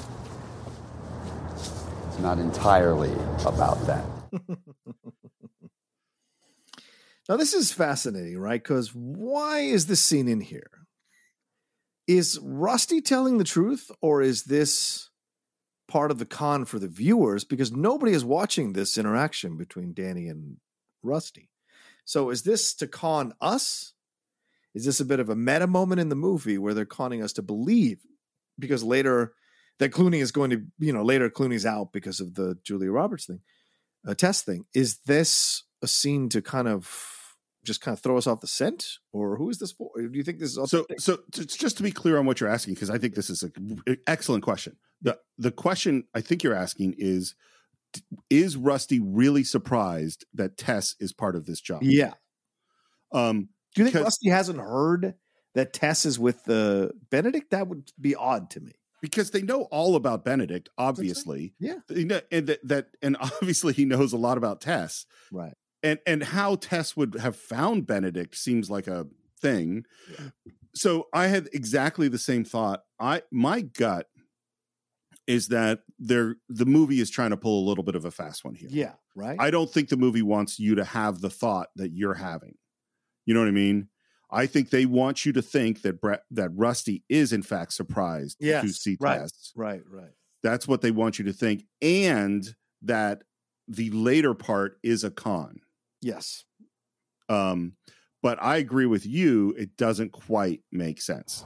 Okay, here's the problem. Now we're stealing two things. And when push comes to shove, if you can't have both, what you gonna choose? And remember, test is not split eleven ways. It's a valid question.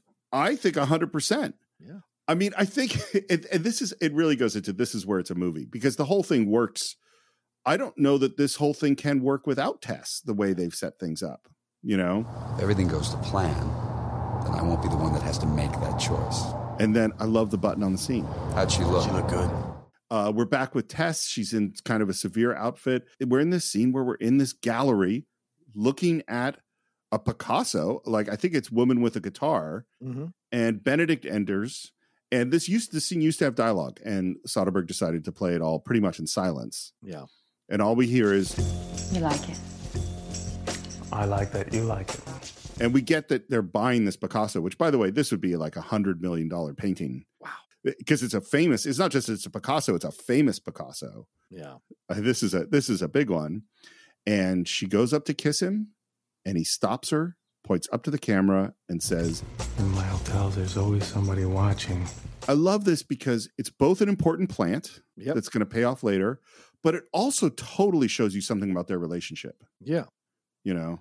But this is also unbelievable, right? I mean, but you know, we're having fun, but we do dissect these movies. And so there's no way Tess would have gone from Danny to Benedict if Benedict of course not. If, Ben- if Benedict is treating her the way he treats her in the movie, I mean, at some point you really you ask yourself, well, why does this why is this woman attracted to these kind of people? Like, because one is a guy who lies to her about being a thief and then gets arrested, goes to jail. Then she goes out with a guy who's kind of mistreats her a little bit. It doesn't have his own opinion about anything, just kind of acquiesces to her. And so it's just very strange. And then at the end, when we see what happens, she runs back to the other guy. So that to me is, as I said, it's a bit of an underwritten character. And they ask you to believe some stuff just to fit conveniently in the overall story they're telling, but they don't, but it's not believable necessarily. Um, and I can already hear some people going, don't ruin a movie for me. I can, I know, but like, it's not believable she would be with Terry Benedict at all. He shows no care for her other than the occasional arm around her shoulder or grabbing her hand later on when Danny's there at the at, uh, standing above them at the table. you and I are totally on the same page about this. I couldn't agree more. And I think that because what it does, and this we've seen this in a bunch of movies, I think, is that when you have the person who we're supposed to think is awesome fall in love with the bad person, Yeah. you're devaluing the person that we're supposed to think is awesome. Yeah. Because it's not just I mean, yes, Danny is a liar and a thief, but he is charming and funny and awesome. You can see why someone falls in love with him. Yeah. Terry Benedict's obviously a horrible person. Right. You know, like he and or even just a boring person or a he the whole energy that Andy Garcia walks around with is dark and brooding and serious and Yeah. you know, he's a career man. He's worked, he's focused on his job. And look, it's a very important job. And Sure. and it's very highly lucrative, but a- and at any moment, at any every second his job is at risk. Every single second the potentiality of his job is at risk. So if you're going to be with someone like that, it's it's a decision. You know, you got to you got to accept the lifestyle. Hundred percent agree with that. And in addition to that, everything we hear about Terry Benedict is that he is a violent, angry, vengeful criminal. Yes. you know. Yeah. And so it's like you're saying that Tess can't see any of that. That she's just completely. Oh, yeah. Sorry, Steve. Go ahead. Yeah. That she's completely blinded by her attraction to this guy. That she does. It's like that's where that's where I mean you devalue this character of Tess. Right. Exactly. Or that she would be okay being with a guy who was Yeah. cool with you know bankrupting uh, uh, some guy's brother's tractor business. So yeah, I mean it's it's a little too far, right? We're back to five thousand dollar chips, and Saul is gambling as Lyman Zerga, and obviously his stomach is bothering him. And we hear A weak stomach, Mr. Zerga? I don't believe in weakness. It costs too much. I don't believe in questions either. but clearly he's sitting next to a talker who wants to talk to him. Yeah. And that talker is the producer, Jerry Weintraub. Oh yeah, that's right. That is him. Right, exactly. At the table. And apparently he had told Soderbergh and Ted Griffin this unbelievable Vegas story. They said that's the greatest Vegas story we've ever heard. We have to put that in the movie. Ted wrote up a version of it. Jerry rejected it. Ted wrote up another version of it. Jerry rejected it. Finally, they just had Jerry tell the story and then they cut it out of the movie. Because fuck you, Jerry. well, and, you know, sometimes it doesn't work. It slows Doesn't down work. the pace of the movie. Exactly. Um, but he does say something about how dangerous uh, Terry Benedict is, not someone to fool around with.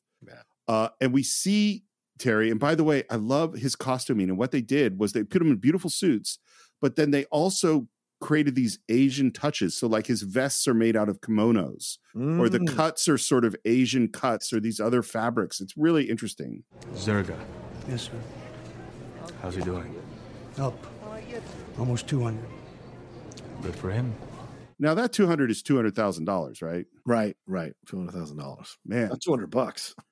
well, and it's so like when you're gambling at the level of two hundred thousand dollars, and that is basically chump change. Yeah, yeah. To set you up to for the real robbery. That's crazy. I agree. We've said some things about Tessa's character. You said that she's a bit underwritten, and I agree.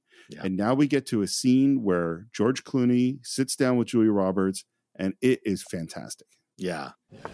You're 30 seconds late. I was about to send out to search. And then she turns and sees him. Great acting here. Again. It's great. The look that Julie Roberts gives him that is a combo of surprise, oh no, and also God, he's good looking. Like it's all there mixed in, right? All those confusing emotions at once, and probably a couple other ones. And Julia does a great job with just micro moves of her face, hinting at all those emotions. It's great. And her eyes, too, of course. Well, it sounds like I think the first couple of takes they did it, it was too light. Like they played Oh. they played it for the jokes, and it's Yeah, a that very makes funny scene. Right. And and what they kind of found uh, with working on it is no that the anger and the emotion and the loss and the love all has to really be there. Right. And it's and it'll still be funny because it is very witty. Yeah. Now they tell me that I paid my debt to society. Funny, I never got a check. You're not wearing your ring. I sold it. I don't have a husband, or didn't you get the papers? My last day inside. I told you I'd write. Yeah, and uh, this is why I could totally see why they would play it for laughs because it all they're all jokes. Right. I came here for you. I want to get on with my life. I want you with me. this is just a great line. You're a thief and a liar. I only lied about being a thief. I don't do that anymore. Steal. Lie. Which isn't really true because he's still lying to her. Of course. Yeah, yeah, yeah. I'm with someone now who doesn't have to make that kind of distinction. No, he's very clear on both. Which of course he's basically saying that guy is a thief and a liar. Yeah. And I love what I what's so great at the end of the scene is she says, I'm with Terry now. and he says, Does he make you laugh? There is so much love on Clooney's face. Yeah. There's so much just not even love, it's like adoration, you know? Yeah. And her response is, He doesn't make me cry. which is also saying that he doesn't make her laugh. Right. She's accepting that. I have a package arriving here that evening. A black briefcase, standard size, the contents of which is very valuable to me. I'll put it in the house safe for you. The house safe is for Brandy and grandmother's pearls. He doesn't want the safe. He wants it somewhere much safer. Just setting up that con. Yeah. You don't love me anymore. You want to make a life with someone else? Fine. I'm going to have to live with that. But not him. Spoken like a true ex husband. I'm not joking, Tess. I'm not laughing, Danny. And I love that we went from this really funny, witty scene Yeah. to a heartfelt moment to like a really serious moment, I think. Yeah. Because she's really revealing like the extent of what he did. Because and it's great because you're taking a chance as a scriptwriter and a director to put your lead, who's been charming us the whole movie, Mm. um, in a position of being exposed by his ex-wife of being a selfish jerk. Yeah. And it seems like he quote unquote went out for those cigarettes and they just picked him up and he went right to jail. Yeah. There was no and, and it, it sounds like Tess didn't even visit him. And then at this moment, who comes up but there's Terry Benedict. Danny was walking through the restaurant and spotted me. Is that right? Yeah, imagine the odds. Of all the gin joints in all the world. So let me ask us a Steve Morris question. Okay, I like uh, right. to ask these occasionally on the on the show.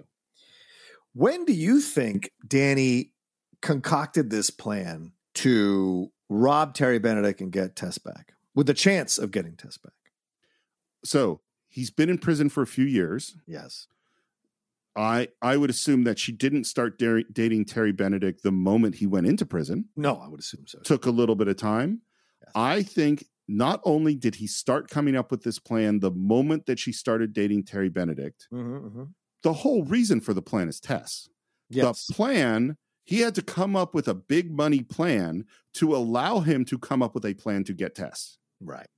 He would never have done any of this if Tess didn't start dating Terry Benedict. That's my opinion. What do you think? Okay. I yeah, I, I think I agree with you. And the other side of it is, how did he end up in jail? It's a great question. Well, oh, actually, no, B- I'm wrong because the fight with Tess happened before he went to jail. Right. Because he was upset about something. Now I had to go back and see what that original line is. My wife left me. I was upset.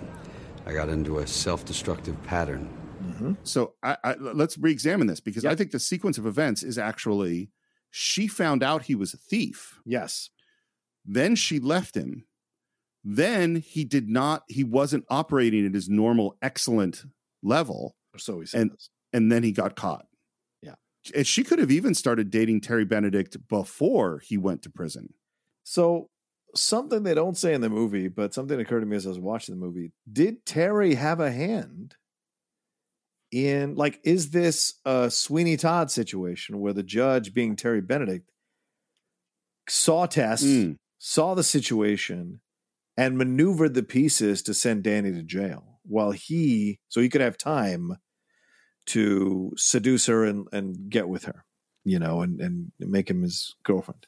That is very interesting. Go ahead. Yeah, and then maybe Danny n- heard about it, which he never says in the movie, but maybe Danny heard about it and killing two birds with one stone, knocking out uh, Benedict and also and taking his money and also getting Tess back, like the ultimate power play.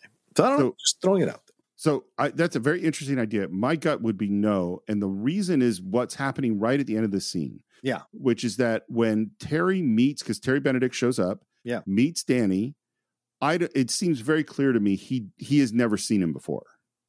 You know what I mean? right. Or he's playing that. He's It a could very be. very ruthless, My- smart guy. Yeah, my my sense is that is that t- is that Danny Ocean is like tw- in Terry Benedict's mind, Mhm. Danny Ocean is like twelve steps lower in status than he is, Right. and he hasn't given him that much thought. That's my sense, but do you sense Terry Benedict, who's so vigilant and aware of everything, where he says the camera's always watching, didn't know that Danny Ocean, her former boyfriend, is getting out of jail, is out of jail? I think he did know Yeah. because So Oh, I because think he this whole thing says is an act at the table. I th- I think he sent uh, this. My gut would be as soon as he started dating Tess, he had his detective, he had his guys go Yes. out and do a full background check on her. Oh, yeah. so he About- knows all about Danny Ocean. Yeah, yeah, yeah. But I don't think that he did that before dating Tess. That's fair. But he does. He definitely says You recently were released from prison, is that correct? So he totally knew that he, He was out knows, of prison. Yeah. yeah. All of this dick measuring between the two of them is just it's just great the way they play it. I don't imagine we'll be seeing Mr. Ocean anytime soon, right? You never know. Ah, I know everything that's happening in my hotels. So I should put those towels back. No, the towels you can keep. Which is essentially saying, take the towels, stay the hell away from my woman. Right. And I love and by the way, the final where Terry. Danny. That final moment, that is improvised. That's great. Yeah. Because uh, you can tell there's an uncomfortable amount of time where Danny is just standing there as uh, Terry is stroking Tess's hand, and neither one of them are looking up at him. And so he's completely locked out of the conversation. And so, in a defiant, angry move, he turns and tries to be dismissive to a guy who is richer than him by 500 times and probably has a stronger status than him um, and says Terry, as if not Mr. Benedict, not you know, you know anything like that. And so Terry, because he's a dude, and he's got- as you said, the dick measuring contest responds back in kind as well, Danny, as if it means nothing to him. So Yep. Yeah. Um, it's a, it's it's setting up a good antagonist. Yes. And as uh, Danny Ocean walks away, who is now following him? Yeah. But Linus. Uh, we cut to Basher, who is working on some green crystal things, and then we're outside with Terry Benedict. They're in front of some large Buddha E, Asian looking thing. Yeah. There was all sorts of dialogue written for this. It was all cut and it plays silently, which is great. There's a huge crowd. Elliot Gould is there. We see that in the middle of the huge crowd, Danny Ocean is there, and that behind him in the big crowd is Linus. Yeah. And there's a guy with a big ceremonial plunger. And in the background, we see this, you know, old casino yeah. and we realize, oh, we're going to blow up a hotel. And the moment where the guy puts his hands on the plunger and the entire crowd turns to look at the explosion, Yeah. except for two faces, which is Danny Ocean and Linus. This is great. It's a amazing shot. Yeah, yeah. And then we're in the hotel room and we see in the background through the window the casino explode. But Don Cheadle is actually watching that same explosion on TV, which I think is a really interesting choice. Um, the one through the window is CG.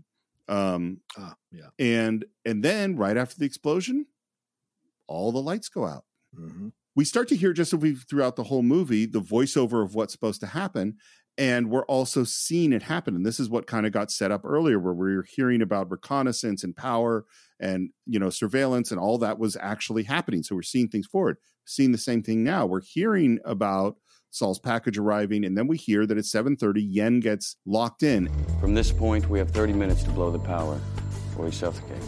and then we see it happening, which is we see this box being wheeled into the safe, the doors of the safe closed. We see the lid pop open and we see feet come out, which is kind of amazing. And and we're going, I think, oh my God, are we in the middle of the con? You know? And it is conning us because of Brad Pitt walks by and we see now that we're in the the fake safe. Okay. They put you in the middle of the room, 10 feet from everything. You have to get from there to the door without touching the floor.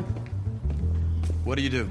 And it's so cool. Yeah, right. It's so cool, Steve, because Yen does this amazing flip. Lance just does it backwards, and all of them are like, "Oh shit!" and then do the small, go- the slow golf clap, Yep. which I think is really great. By the way, the whole idea that he's going to suffocate in 30 minutes if we don't get him out, Yeah. that's totally not true. because he can open up the lid himself. That's true. I mean, he's not going to just die. Take the small breaths. He- yeah, I mean, he could he, if he has to get out of the thing, he could get out himself. Mhm. But any but it doesn't matter because like a lot of things, it's making the movie much more tense. And another thing that's making the movie more tense is right at this triumphant moment of doing the flip, We're in deep shit. in comes Basher, covered in shit. He also does a long, completely non-understandable monologue. Well, if if you're a Cockney person, he's using a bunch of uh, Cockney slang, and so which I've been uh, taught recently in our stereo show that we used to do with the Lady Outlaw because we had a friend, we had a person who listened to us every week and would teach us Cockney slang every week, some new, uh, some rhyming thing. And the Barney Rubble trouble thing is a legitimate thing. And so there's a number of sayings and phrases. And the Australians have this as well, which is really interesting. I wish we had something like this to be cool like that because I love the idea that you, it's a rhyming thing and you have to work a little harder to get to what they're saying, you know, but you understand the reference once you understand what it is. So you're saying that all of this stuff is real? Yes, everything he's saying is absolutely real. Um, which is and- great.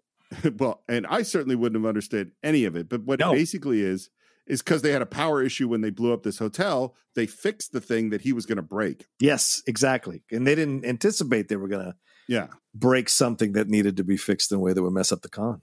Right. And so there's no way they can come up with anything. I love, by the way, the silent communication between Clooney and Pitt or between Danny and Rusty, yeah. where he says, We could always by tomorrow. I love that they knew what the other one was thinking. Yeah. And then we come up with the idea of getting a pinch. And a pinch is basically using the electromagnetic pulse from a nuclear bomb without the nuclear bomb that's going to wipe out the power. By the way, there actually is such a thing. Oh yeah.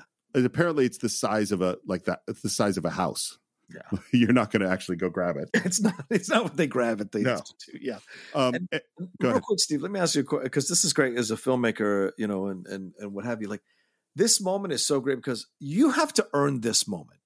This leap in logic, this suspension of disbelief that they have to now get essentially an E EMP Yeah. to to to to be able to pull off this caper. Your story has to be so good. Your acting has to be so well done. The the charm of the movie has to really win you over for you to go an EMP from a nuclear. Th- All right, I'm in. Yep, sure, I can see that happening. Let's go get it. particularly in the way we get it. So let's Yeah. go to the scene because it is truly ridiculous. Mm-hmm. Uh, we cut to the California Institute of Technology or of Advanced Science, and the van Does pulls this up. exist? Does this exist? There's the California Institute of Technology. I don't know if there's an Institute of Advanced Science. All right, fair. The van pulls up, and everyone gets out, and Matt Damon starts to get out, and he goes, Where you going? I'm coming with you. "No, oh No. no, No, no. Don't leave me with these guys. And my question is, why did you bring Linus at all? You literally drove five hours from Vegas Yeah, for him to sit in the van and drive home. they're just kind of It makes no sense. It doesn't No, make sense. maybe they, you're right. they brought him so we can have the thing happen that's going to happen. Then again, they're groom they're grooming him, aren't they? So they bring him to kind of see the particulars and see what you have to do sometimes to troubleshoot. So having him come along is kind of a way of of giving him even more experience in pulling off a job like this and Okay. the mistakes that sometimes can happen or the the obstacles rather that come up that you have to overcome. So I love the he's in the back of the van listening to the Malloy brothers bicker, and the camera just sort of pushes him on him being pained. And it's one thing if he just got out of the van, right? Because he didn't want to listen. But that's not what he does. What he does is unbelievably stupid, which is go into the building. Yeah. And he goes into the building at the moment they're bringing the pinch out. It's a great timing. I, and I wanted to, I, I made a mental note about this scene, Steve, because as a, because we've said, you know, as a director with the camera, the way the camera moves here is really interesting, right? Because you see him coming out of the van and heading into the thing. And the camera, as he's heading in, the camera is Mm-hmm. pulling back around the van, almost as if you are there and hiding behind the van to not get seen. And then boom, the other door opens with that thing coming through. So the framing and the staging of this, because it's all one shot, is fantastic. And I loved it. I mean, Soderbergh knows how to move that camera, man. Hell yeah, man. He really does. And it's just the moment that happens is just terrible. Yeah. They all get in the van, they start to drive away, realize he's not there, open up that sliding door of the van and spot him running up the stairs because you can see through to the stairway, running up the stairs and then see the s- the guards coming towards him. And that you know, they're in the moment of like, do we go back and get him? Yeah, right. They have to.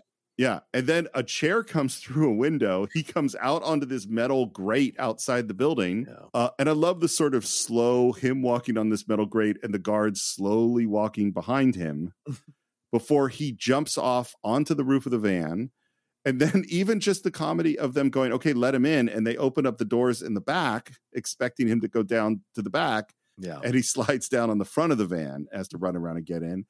And then they're pulling away. He's getting in. The chaos of him getting in. They slam the door shut on Yen's hand. Yeah. And Danny lays into him. Just lays into him.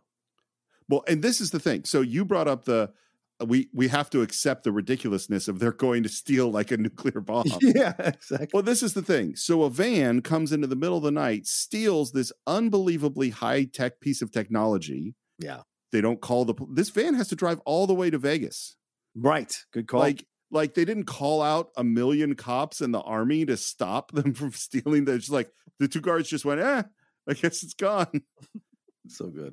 We get back to Vegas and we find out that Danny has been red flagged. It means the moment you set foot in that casino floor, they'll be watching you. Like hawks. Hawks with video cameras. And they ask, any idea how this happened? And Danny says, no. And what I like about this setup, even though it turns out to be a con, Yeah. is that we just had the scene where inexperienced Linus Yes. did something to put the job in jeopardy by acting stupid. Yeah. And now Linus gets to call out Danny for putting the job in jeopardy because he watched him go after Benedict's girl. Yeah, and he's now gets to reclaim a little bit of status with Danny. Yeah, it's a great point, Steve. Even though later on we find out that this whole thing is kind of staged. but at this moment, Rusty says, You're out, Danny. He's out? It's either that or we call the whole thing off. And who's the first person to pipe up when Danny's kicked out? Well, uh, Elliot Gould is not happy Yeah. about Him it. and him and Saul are the two Yeah. first people. Like, whoa, whoa. whoa. And I like that Saul's like, Tess is with Benedict now? She's too tall for him. It's a great button. Great button. So what has happened is that Danny, who put the whole job together, has now put it at risk because there was a woman involved. And you know what occurred to me? Hmm. We have done another movie where there was a big crime where we Okay. had to put a great team together Yes. to do something unbelievably complicated and difficult that was being jeopardized because the guy leading the crime had lost his wife and that was going to mess up everything that was going to happen. Do you know what movie this is? Transformers. No, no, I'm just joking. Uh no, I don't remember. What is the movie? Inception. Oh, that's right. Inception is it's the- it's a I mean it's a really complicated con job, this huge job, and and you know the leader hasn't told him that his wife is somewhere down in the dreamland, Right. and so at this moment, the job is really in jeopardy because our leader is not going to be able to continue to do the con, and I would say this might be a good time to end part one of our exploration of Ocean's Eleven, which means basically part two is the con. Is the con. Yeah. Con! so uh, as always uh, you can visit us on our facebook page do a search for the cinephiles follow us on twitter cine underscore files instagram the cinephiles podcast subscribe to the show at all the usual places please leave a review on apple podcasts you know the reviews have kind of slowed down lately and i don't feel like you and i have slowed down no i feel like going yeah, we're going full speed. So we would really love those reviews if you have the time. If you can support the show at patreon.com slash the cinephiles, where you could actually suggest a movie like Ocean's Eleven for us to do. That would be fantastic. You could buy or stream all the movies we've ever reviewed on cinephiles.net. And you could follow me on Twitter at SR Morris, Instagram SR Morris1, and Enterprise Incidents for all your Star Trek needs. John, how do people find you? You can always find me at The Roca Says on Twitter, Instagram, and TikTok, uh, The Outlaw Nation on Twitch, and my YouTube channel, youtube.com slash John Roca Says, and my other podcast, The Top 10 and The Geek Buddies. But more importantly, ladies and gentlemen, you have been enjoying us for what, six years now, Steve? And I, I want to encourage all of you who are not members of the Patreon to join the Patreon. Keep supporting what we're doing here as we're looking to get more guests. We're looking to expand the reach of the cinephiles, you all who love us so much. We'd love your support on the Patreon side of things to keep increasing the growth of the Patreon. And we start moving to a place where we can hire outside editors. We can start doing more episodes because we have more free time to be able to deliver more of that content for you. So when you help us get to that certain level, then we can keep expanding and growing as a podcast. And you can say, you were there at the beginning when this thing was laying its foundation and building and building and building. And I helped them get to this uh, level where a bunch of people are watch are listening to them from all over the world in the thousands, if not hundreds of thousands. So just putting my occasional pitch out there to you all to please support us on the Patreon. And you know, you do you can also send in a, a certain amount or a one-time donation that's pretty high and request a movie. And if it fits with what we're doing, we will be open to doing it. So there's several ways you can support us here on the Cinephiles, and we'd appreciate your support and your love as this uh, uh, podcast keeps growing and the show keeps growing, and we bring so much entertainment to you all every week. I will simply say, here, here. I agree wholeheartedly. Um, and I will say that's it for this week. Next week, we will return to Las Vegas to take down not one, not two, but three casinos with the conclusion of Ocean's 11.